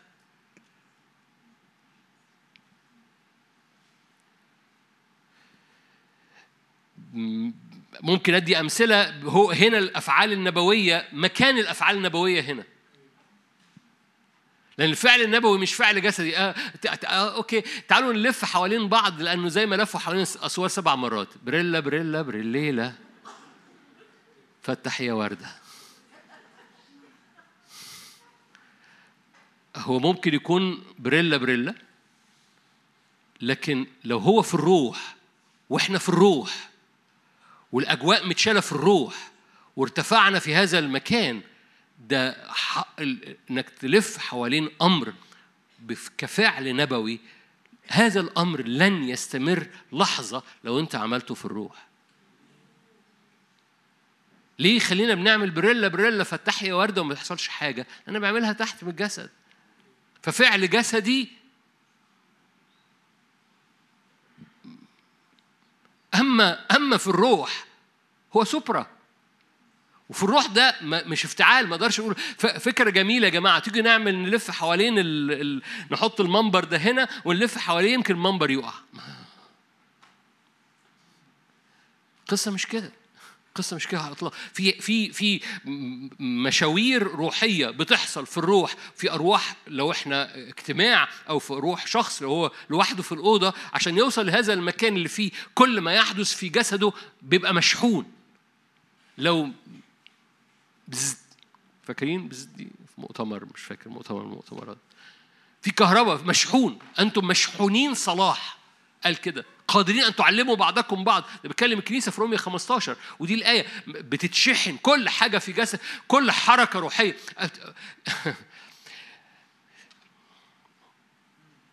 فلما حسقيال نام على جنبه اليمين ده ما كانش نام على جنبه اليمين. ده كان ده كان ده, ده حركة روحية. أنا بدي مثل يعني مش مش هو ده الشرط يكون هو. الفكرة كلها إن كل ما يحدث في جسدك بيتخ... بيتصهر النار تقوم فاتحه المجال إنه يتصهر ما يريد الرب يتصهر في طبيعتك. فما ما تقولش كلام لا يحمل تجسد الكلام. لكن الكلام اللي بيتقال يقوم فاتح مجال للي قدامك يشعر بالكلام مش يسمع عربي. لأن كل حاجة بتخرج من الجسد لها تأثير روحي. تقول لي ده ده مهم ليا؟ أقول لك آه لأن الروح عايز ينتصر وعايزك تغلب فلما تنزل شغلك تاني يوم الصبحية أنت أنت كل حاجة في جسدك ما زالت مشحونة ما زال فيها شحنة. فشغلك بينجح علاقاتك بتنجح لأنك مشحون. رميت حواسك اتحركت وراء الرب حواسك بتتملي بالعرش حواسك تتملي بالمشهد بتاعه حواسك تتملي بمجده حواسك تتملي بيه فبتكمل بتكمل بتكمل. مش تطلع تجري لأنك شفت قضي بلوز. بتكمل. ليه؟ لأنك بتتشحن. لأن في نار بتخش في حتة اسمها النار. وهذه النار بتقوم داخلة في طبيعتك. فهنا بقى هنا بقى بعد ما تعدي بالمرحله دي لو جيت قلت لي أنا ومسحتي هقول لك صباح الخير أنت كنت. بت... كنت بتقضي وقتك في ميكي وسمير المرحلة نمرة أربعة عشان بس المرحلة نمرة أربعة هو الرب يقوم إيه؟ يقوم يقول لك اطلع فوق كتير بيبقى أنت وصلت لحتة النار دي ومليت بالمس في ناس بتوصل لمرحله المرحله الشحن لو جاز تعبير الشحن يعني. شحن بنار الروح القدس. أنتم نار. وتقوم إيه خارجة خلاص في مسحة. في في في أكتر وأنت طالع لأنه كان عمال بيصلي وعمال وجهه يلمع. المرحلة نمرة أربعة مربوطة بالانتظار إنك تستنى. انتظار. فاكرين لما موسى طلع الجبل؟ مش موسى وإيليا كانوا بيطلعوا فوق الجبل؟ موسى طلع الجبل وما دخلش. يعني طلع الجبل وقدم الذبيحة وأكلوا وفاكرين كان معاه سبعين شيخ وأكلوا كل حاجة. فضل موسى واقف سبعة أيام لغاية لما دعي خش في النار. دي غير النار الطبيعي غير النار غير المستوى اللي إحنا قلناه. دعي لهذا المكان. هذا المكان مش ناري هذا المكان هو ما تعرفش تخشه إلا لو دعاك ولما بتخشوا فاكرين طبيعة نور؟ طبيعة نار؟ الصوت أو التواصل اللي حاصل ما بينك وما بينه في هذا المكان بيبقى لأنه أعدك في المرحلة نمرة ثلاثة في النار فالتواصل اللي حاصل ما بينك وما بينه يبقى جزء منك أنت. فاكرين لما سألوا يوحنا أنت هو ولا؟ قال لهم أنا مين؟ قالوا لهم أمال أنت مين؟ قال لهم أنا صوت؟ أيوه قبل صارخ. أنا صوت. في نمرة أربعة مش بتسمع صوت. في المرحلة أربعة بتبقى أنت صوت. فاهمني؟ أنا صوت. يوحنا قال كده أنا صوت. القصة دي حصلت مع كل كل رجال الله يعني في أشعيا ستة ده اللي كان المكان الموجود فيه أشعيا هو بس هي قصة انتظار لأنه بعد في نمرة ثلاثة المسحة والجسد متحرك وكل حاجة بقى الكهرباء شغالة في الجسد بتبقى عايز تخرج. هنا test انتظر صلي أكتر دوس أكتر اولد أكتر. ليه؟ في حاجة هتوصل للحتة اللي فيه يقولك طب تعالى طب تعالى في حتة أعلى. وفي الأعلى دي فاكرين لما قال لموسى كل اللي أنا بوريه لك ده انزل ابنيه تحت؟ ليه؟ لأن الهيكل بقى بقى موسى. فموسى نزل وبنى الهيكل. هحكي فيها بعدين دي لما الهيكل يبقى أنت لأن الهيكل في قصة في ال... عشان الوقت. أمثال ثمانية وأختم أنتوا كويسين؟ أنا عارف المشاركة النهاردة مش مش خفيفة بس أمثال ثمانية لما بتخش للمكان اللي فيه الرب يقوم ناقل ليك صوته فصوته يبقى أنت. أشعيا كان بيخدم قبل أشعيا ستة لكن لما دخل في أشعيا ستة قال أنا نجس الشفتين. عشان كده مرة تاني برجع وأقول لأني عمال بنفخ في الزبادي إنه إنه لو خرجت من اختبارك بتقول أنا أنا أنا يبقى أنا عارف إنك أنت كنت بتاكل كشري. لو لما بتخش حقيقي في أي مكان من الأماكن دي اختبارك بيقول أنا نجس الشفتين. واختبارك إن رب يقوم ناقل ليك جمرة نار وتقوم مغيرة فيك فتخرج من هذا المكان طبيعتك اتغيرت. مش بس مشحون مشحونين صلاح لكن ده انت بقيت النار دي. انت بقيت الهيكل انت بقيت صوت انت بقيت. بطرس ما كانش بيصلي للعيانين لما كان ظله بيشفيهم.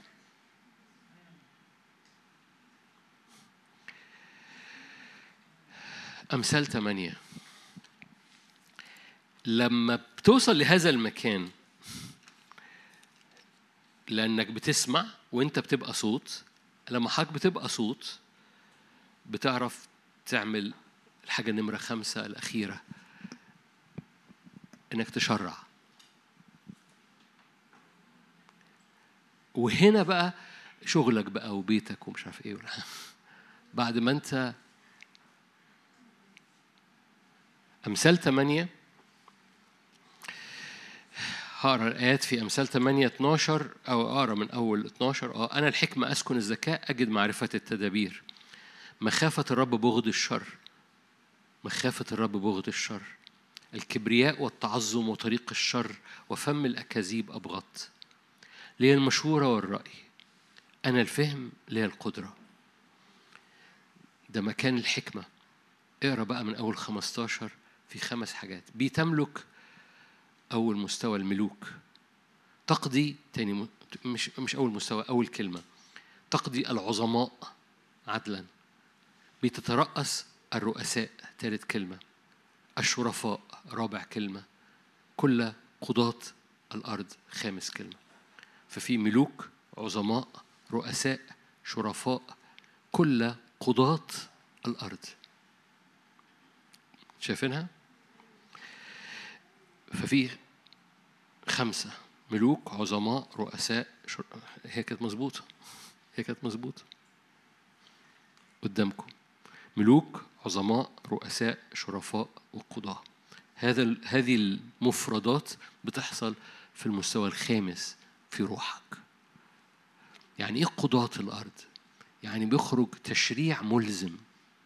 يعني لما تقف وترفع إيدك كلمتك لا ترجع فارغة. ده مين؟ ده صميل لما تقف وترفع إيدك الابواب تتفتح. ارتفعت على الابواب الدهرية. ليه؟ من يصعد إلى فاكرين المزمور ده؟ من يصعد إلى جبل الرب اللي بيصعد إلى جبل الرب ده الجيل الملتمسين وجهه وهم نازلين بيقولوا إيه؟ ارتفعي. اتوا الابواب الدهرية. إيه اللي اداهم الصلاحية؟ يقولوا ارتفعت الابواب الدهرية. انهم بقوا قضاة. بقوا ملوك. بقوا رؤساء. بقوا عظماء بقوا شرفاء بقوا قضاة قضاة يعني إيه إيه اللي خلاهم قضاة؟ إنهم بقوا صوت لأنه ص- قاضي بيطلع صوت بس الصوت ده ملزم إيه اللي خلاهم صوت؟ إن هم اتشحنوا إيه اللي خلاهم اتشحنوا؟ انهم اتملوا بحواس السماء إيه اللي خلاهم اتملوا بحواس السماء؟ انهم طرحوا حواس الأرض طرحوا حواس الأرض اتملوا بحواس السماء اتشحنوا بالنار اتملوا بالصوت بقت طبيعتهم فيعرفوا يقضوا.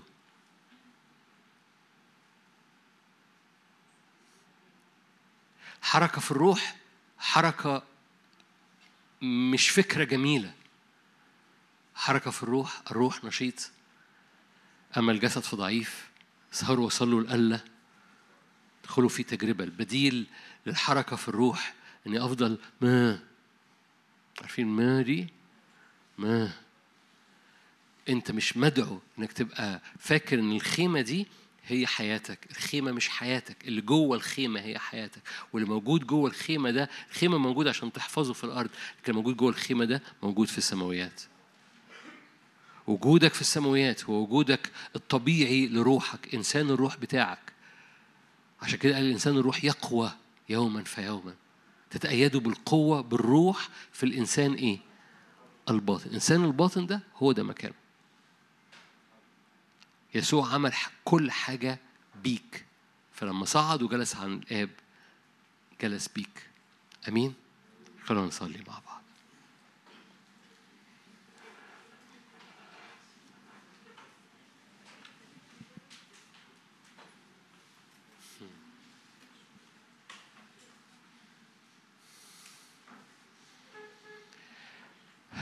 من الآن ترون السماء مفتوحة يسوع قال.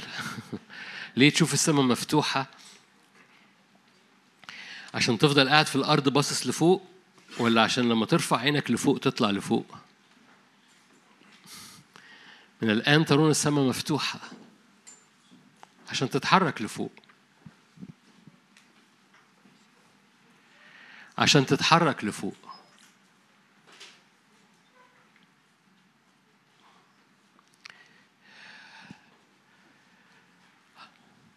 تعالوا نرفع ايدينا مع بعض.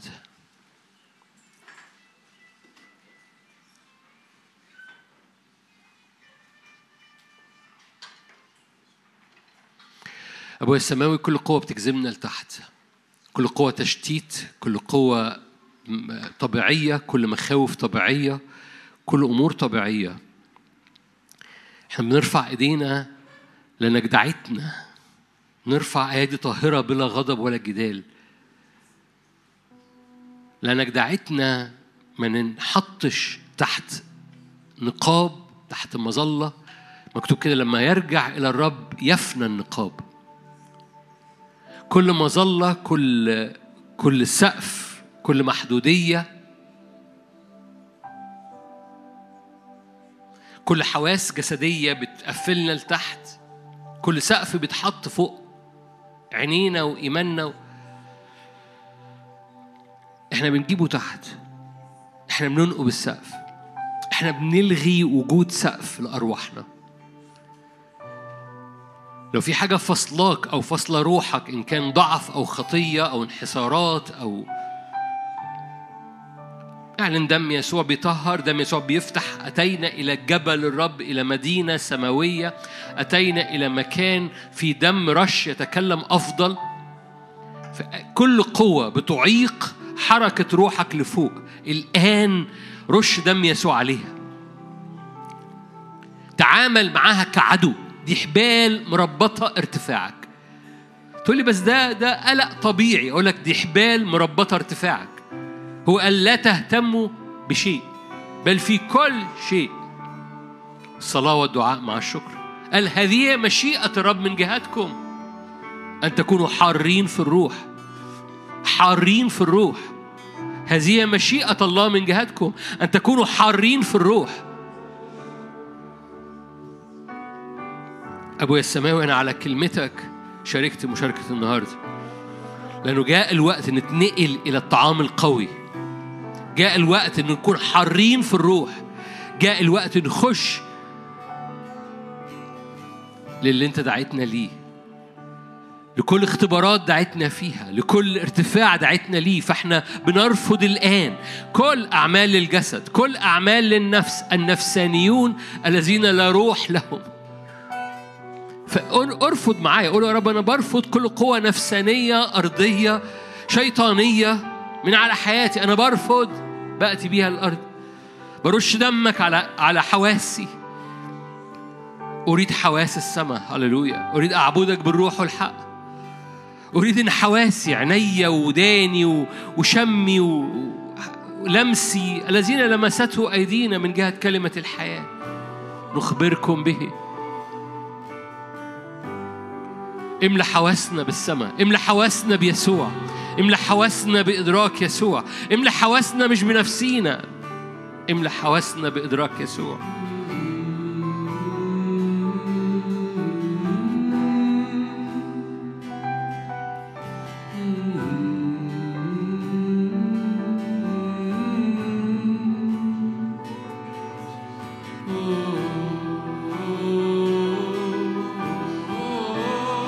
الله معونا لكل حد. روح الله معونا.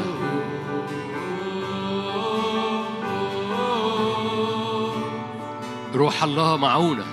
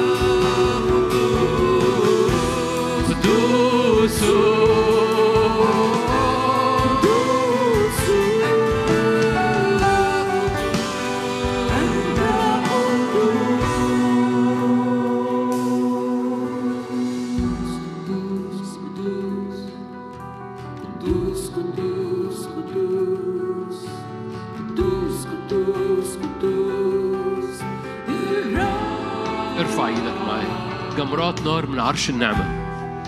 جمرات نار من عرش النعمة. رب ينقل بينقل طبيعتنا لأن الطبيعة بتتنقل. أول ما الحواس بتترفع الطبيعة بتتنقل. تتبع الرب تتبع الروح. الروح نشيط. الروح له أجنحة. منتظر الرب يرفعون أجنحة كالنسور. الروح يقوم رفعك معاه في الجبل. خلي بالك الآية دي في العهد القديم. منتظر الرب لأنه هو دعاك ارتفع دعاك ارتفع. الروح له أجنحة الروح يقوم واخدك أعلى ويملى حواسك أعلى ويملى عينيك بوجهه ويملى حواسك. فحواسك الطبيعية تبتدي تقل وحواسك الروحية تبتدي تسود. فإدراكك بحبه إدراكك بكلماته إدراكك بوجهه إدراكك ببره إدراكك بمخافته يزداد. الحواس عمالة بتتغير الحواس عمالة بتتنقل. هللويا. إدراكك بصوته يزداد. إدراكك بوجهه يزداد. إدراكك بمخافة الرب تزداد. مخافة الرب تزداد. لأنك عمال بتطلع لفوق. احملنا يا روح الله. الريح تهب وتحملنا. يا روح الله معونا احملنا. هكذا كل من ولد من الروح. حواسه بتتملي. تسمع صوتها. هي باسم الرب يسوع. افصلنا عن حواس الطبيعية عشان نتحرك في حواس أنت تريدنا. الذين صارت الحواس لهم مدربة. قول له معونا يا روح الله حواسي تبقى مدربة. مدربة على حضورك مدربة على نارك مدربة على مجدك مدربة على وجهك. حواس مدربة. على برك.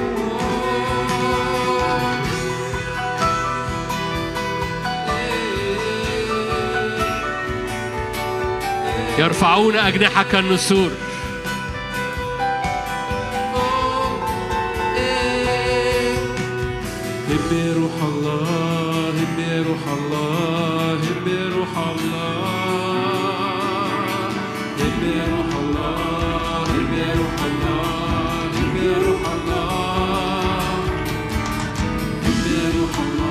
هللويا ربي زمجر في السماويات. اصعد إلى هنا. قوم لا يذوقون الموت حتى يروا ملكوت الرب. روح الله زيد زيادة في علينا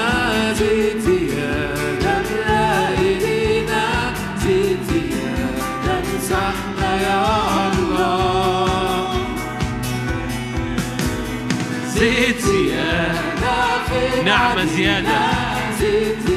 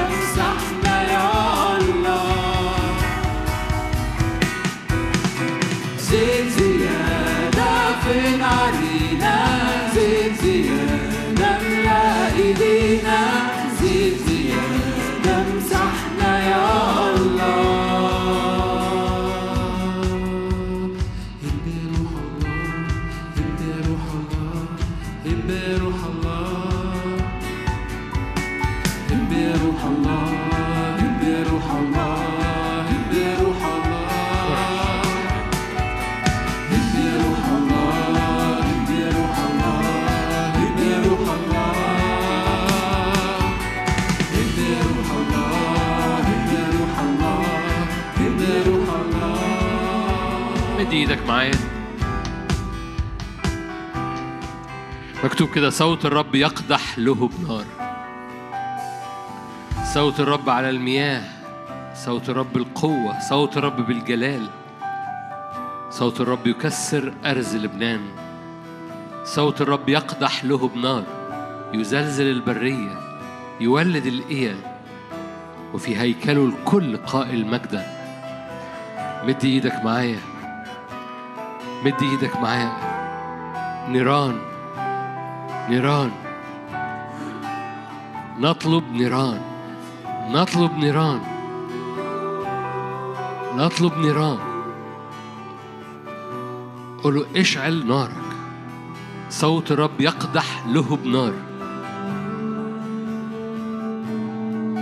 اشعل نيران شكل اشحن. املى حواسي. اشعل نيران في الرؤية في الأفكار املى حواسي شعلة نار املى إيديا املى جسدي.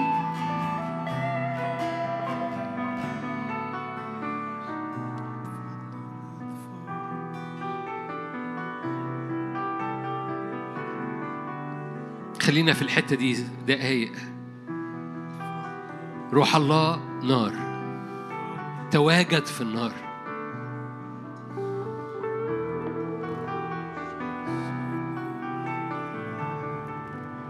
خليك واقف وقلبك مرفوع لفوق وتحرك صعودا.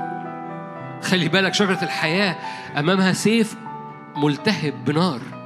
مفيش حد بيتقرب من شجرة الحياة غير ما بيعدي في النار. دخل موسى في السحابة وفي النار. الصوت اللي بيخرج يقول لك سمعتم صوت من السحابة ومن النار.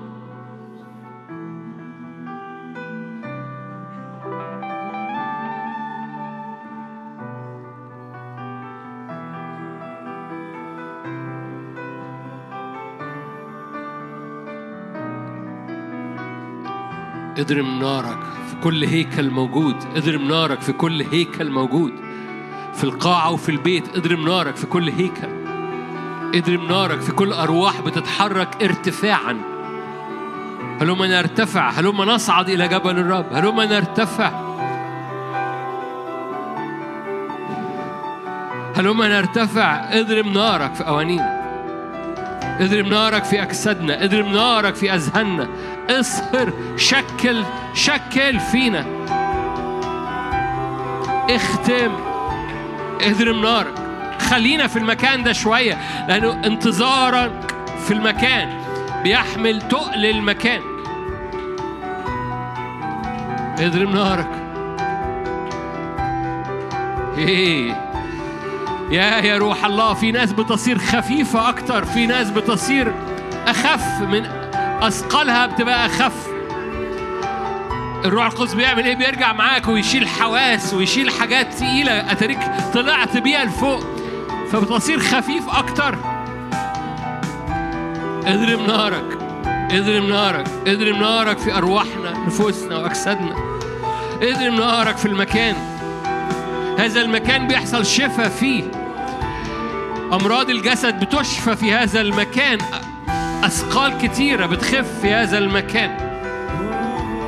فأطلب معايا النار خلينا واقفين في المكان ده شوية.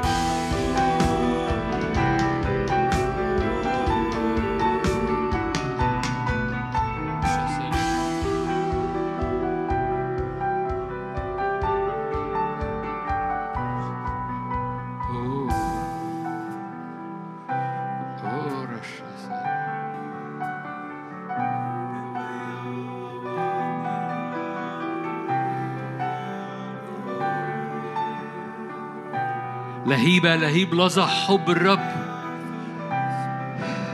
اختم جوه أرواحنا فلا عودة. اختم وإن الحجر لا عودة للأركان الضعيفة لا عودة لمناطق قديمة لا عودة. في حجر بيتنقل جوه روحك حجر بيتنقل جوه روحك. النار بتنقله ليك. امتلاكات جديدة بتمت- بتمتلك جوه إنسان الروح بتاعك الإنسان الباطن بتاعك. في نقلة في صلابة إنسانك الباطن. النار بتعملها.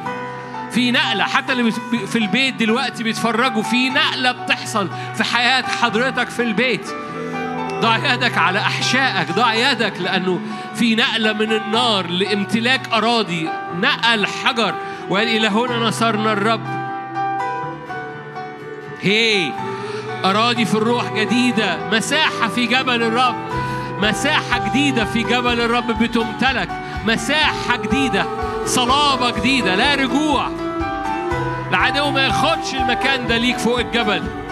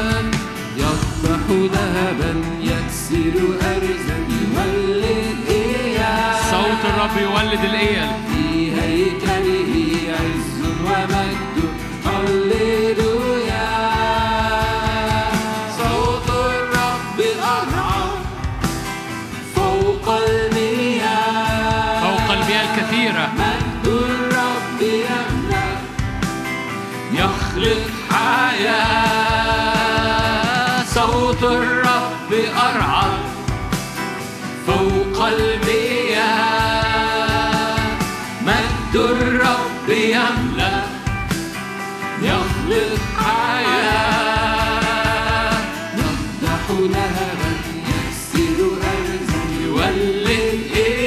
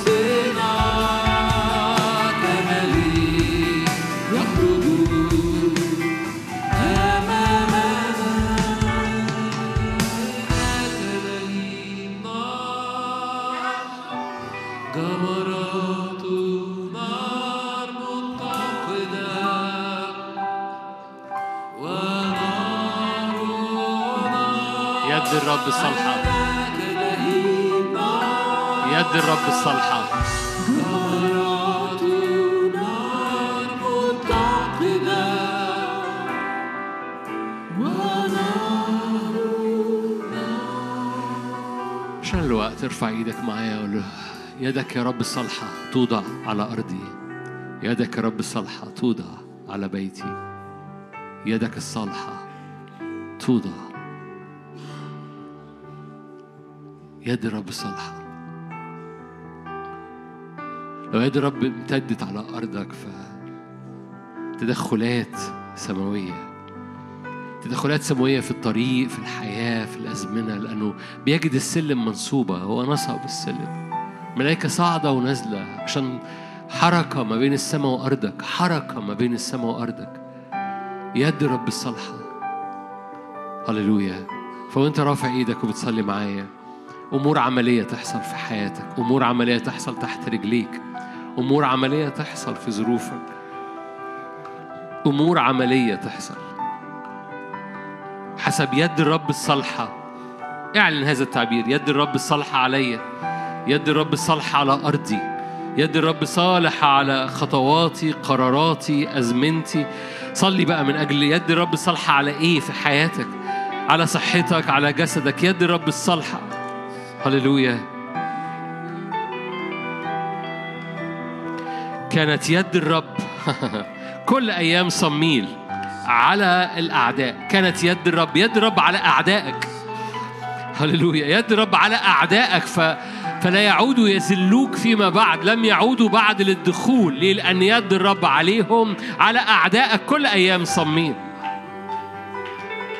تدخلات السماء ضد أعدائك ضد أرواح الشر تدخلات السماء ضد أرواح الشر تدخلات السماء.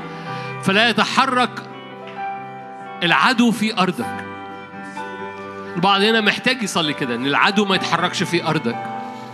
يد رب الصالحة تمنع حركة العدو على أرضك على صحتك على أولادك. هللويا. على أولادك. يد رب الصالحة يد رب الصالحة على أسوار حياتك أسوار قلبك أسوار دعوتك أسوار بيتك. يد الرب صالحة ولا كانت يد الرب على الفلسطينيين فلم يعودوا بعد للدخول. كل أيام صميل يد الرب الصالحة هللويا. يد الرب الصالحة تحفظ أسوارك تخومك.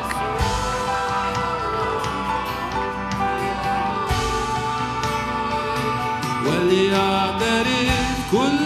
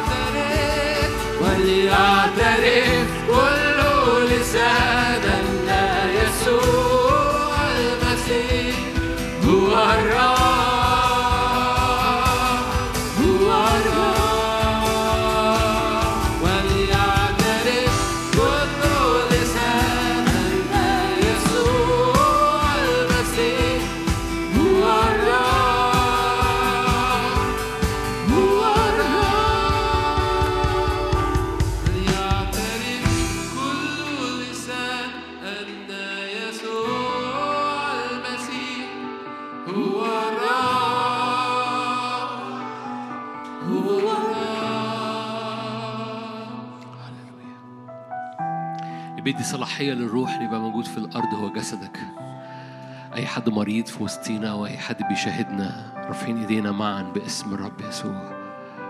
هللويا. هذه الخيمة الرب يهتم بيها لأن الخيمة دي بتدي صلاحية وسلطان لروحك إنه يبقى موجود في الجسد. ف... أي أمراض شفاء الآن باسم الرب يسوع. أي أمراض أعصاب أي أمراض في الظهر أي أمراض في الدم. أي أمراض باسم الرب يسوع في الأعصاب شفاء الآن باسم يسوع لأن هذا الجسد هو الخيمة اللي بتدي صلاحية للروح إن يبقى موجود في الجسد اللي يبقى موجود في الأرض باسم الرب يسوع. أي أمراض نفسية أي أمراض جسدية باسم يسوع. سلام الرب يملى الخيمة. صلي معايا. صلي معايا من أجل الخيمة بتاعتك. قول سلامك يا رب يملى الخيمة بتاعتي. يملى ذهني يملى عينيا يملى أفكاري يملى نفسيتي. احتفل أنت اسمك يحتفل بيه املى الخيمة احتفال. صوت هتاف صوت أعياد صوت خلاص صوت فرح. في خيام الصديقين والخيمة هي جسدي. املى جسدي. صوت هتاف صوت فرح صوت غلبة صوت شفاء املى جسدي املى جسدي. صوت قوة. املى جسدي. املى جسدي. هللويا. صلي الآن من أجل الخيمة بتاعتك. جسد ونفس. صوت هتاف في خيام الصديقين. صوت فرح في خيام الصديقين. صوت عيد في خيام الصديقين. الخيمة تتملي بمجدك الخيمة تتملي بحضورك الخيمة تتملي بصحتك. أروم أن تكون ناجحا وصحيحا في كل شيء. كما أن نفسك أيضا ناجحة وصحيحة. إيه. باسم الرب يسوع. شرع الآن على على الخيمة بتاعتك. حياة صحة إبراء. حياة باسم يسوع.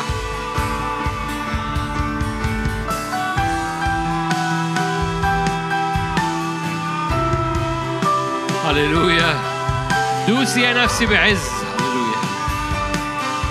هللويا اكتب تطأ أرجلكم أرجلكم تدوسون الحياة والعقارب تدوسون الحياة والعقارب هتدوس إزاي لو انت مش في الجسد؟ هللويا يا روح الله تعالى تعالى المس أجسادنا ونفسيتنا تدوسون الحياة والعقارب. أجساد مقدسة أجساد مشفية. أجساد نافعة للسيد أواني للكرامة. نافعة للسيد في الجسد وفي النفس أواني للكرامة. أواني للكرامة نافعة للسيد. باسم يسوع.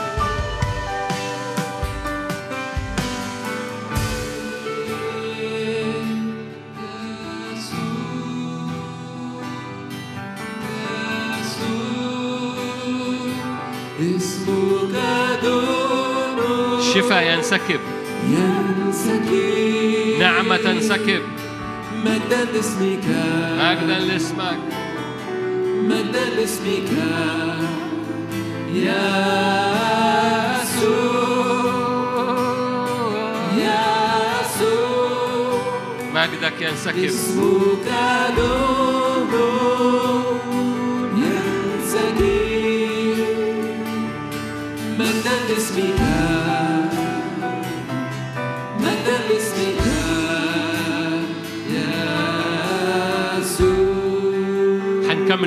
دي بس أرفع إيدك معايا.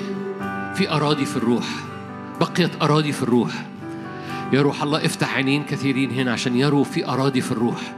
بقيت أراضي للامتلاك. في أراضي قدامك. في أراضي قدام روحك. ورب يقول لك اصعد خدها. في أراضي في الروح. في أراضي امتلاك في الروح. أراضي الرب عايزك تتنقل ليها أراضي الرب عايزك تمتلكيها أراضي الرب عايزك تنقل الحجر وتقول إلى هنا وصلني الرب إلى هنا نصرني الرب. فوق الجبل المشهد من فوق مختلف في أراضي في أراضي. أراضي الروح بيقفز عليها أراضي الروح بي لا ماذا أنت رائي يا أرمية؟ قال له أنا رائي قضيب لوز قال له أحسنت الرؤية هو ده خد دي دي. الأرض اللي بيوريها لك الرب هي لك. ماذا أنت رائي؟ ماذا أنت رائي؟ أراضي بقيت للامتلاك. كل مكان ترى عينيك. لك قد أعطيتك كل مكان ترى عينيك في الروح.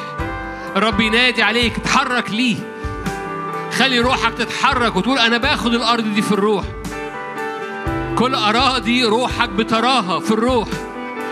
اتحرك ليها. وانقل الحجر وقول أنا باخد الأرض دي. أنا باخد الأرض دي باسم الرب يسوع.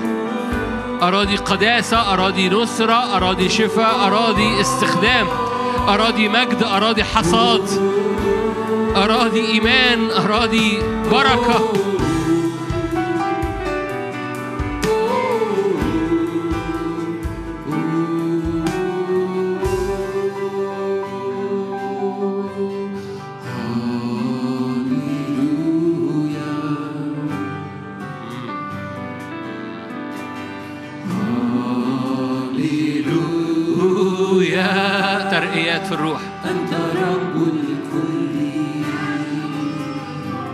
الشعب اللي داخل 23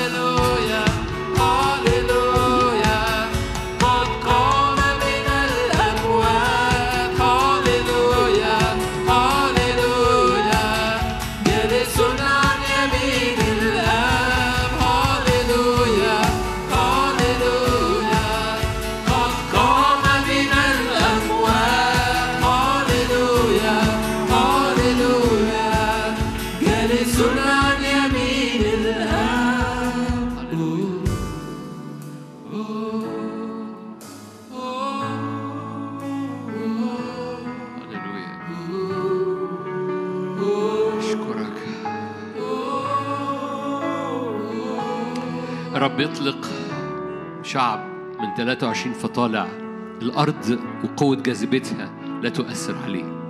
الرب يطلق شعب 23 فطالع بيتحرك في الروح أكتر ما بيتحرك في الأرض. بيتحرك في النصرة وفي الغلبة وفي ما يحدث فوق الجبل أكتر ما هو بيتحرك في الأرض. بيطلع شعب مش محصور في مظلته في مشاعره في ظروفه في شكله. بيطلع أبطال مليانين برئيس الجنود. مليانين بالمشهد ومليانين بمجد هذا المشهد. هللويا. أؤمن أؤمن أؤمن. رب يلمس أجساد بيلمس من خلال جسدك أرضك بيلمس من خلال جسدك ولادك وبيتك بيلمس من خلال الخيمة بتاعتك ظروفك وشغلك وبيلمس من خلال الكنيسة بلدنا. لأن الرب وضعنا في الجسد لكي يدي صلاحية لأرواحنا. إنها تبقى لها سلطان على الأرض وعلى البلاد وعلى الظروف وعلى الأشغال. في اسم الرب يسوع. فمرة كمان في آخر الاجتماع كده ارفع إيدك. سلطان على أرضك. لأنك موجود في الجسد. الروح له سلطان على أرضك. لأنك موجود في الجسد. ولأن كنيس الكنيسة موجودة في أرضنا. سلطان على بلادنا باسم الرب يسوع. بركات على بلادنا. سلام على بلادنا وعلى أبواب بلادنا. باسم الرب يسوع. الكنيسة موجودة في الأرض. تطلق سلطان على الأرض اللي هي موجودة فيه. سلطان بر وسلام وفرح وبركة سماويات مفتوحة باسم الرب يسوع. وانت رافع إيدك باسم الرب يسوع. سماويات مفتوحة فوق بلادنا. سماوات مفتوحة فوق بلادنا. مؤامرة إبليس. إحنا بنضع بنضع بنضع سور من نار. مجد الرب يحيط ببلادنا وبتخوم بلادنا بحدود بلادنا. مؤامرة إبليس. تفشل. ليس لها سلطان. باسم الرب يسوع. مجد الرب يملأ. مجد الرب يملأ. باسم الرب يسوع. مجد الرب يملأ. مجد الرب يملأ بلادنا تخوم بلادنا سور حوالين بلادنا ومجد الرب يملأ. سور حوالين أرضك وشغلك وبيتك ومجد الرب يملأ. سور حوالين ولادك وظروفك ومجد الرب يملأ. سور حوالين نهاية السنة وبداية سنة جديدة فامتلاك أراضي ومجد الرب يملأ. مجد الرب يملأ الكل في اسم الرب يسوع. أؤمن أؤمن أؤمن. شكل كل واحد واحدة فينا في 23 وطالع. شكل بهي مليان نور مليان مجد مليان قوة في اسم الرب يسوع. محبة الله الآب نعمة ربنا يسوع شركة وعطية الروح القدس تكون معكم تدوم فيكم من الآن وإلى الأبد. آمين.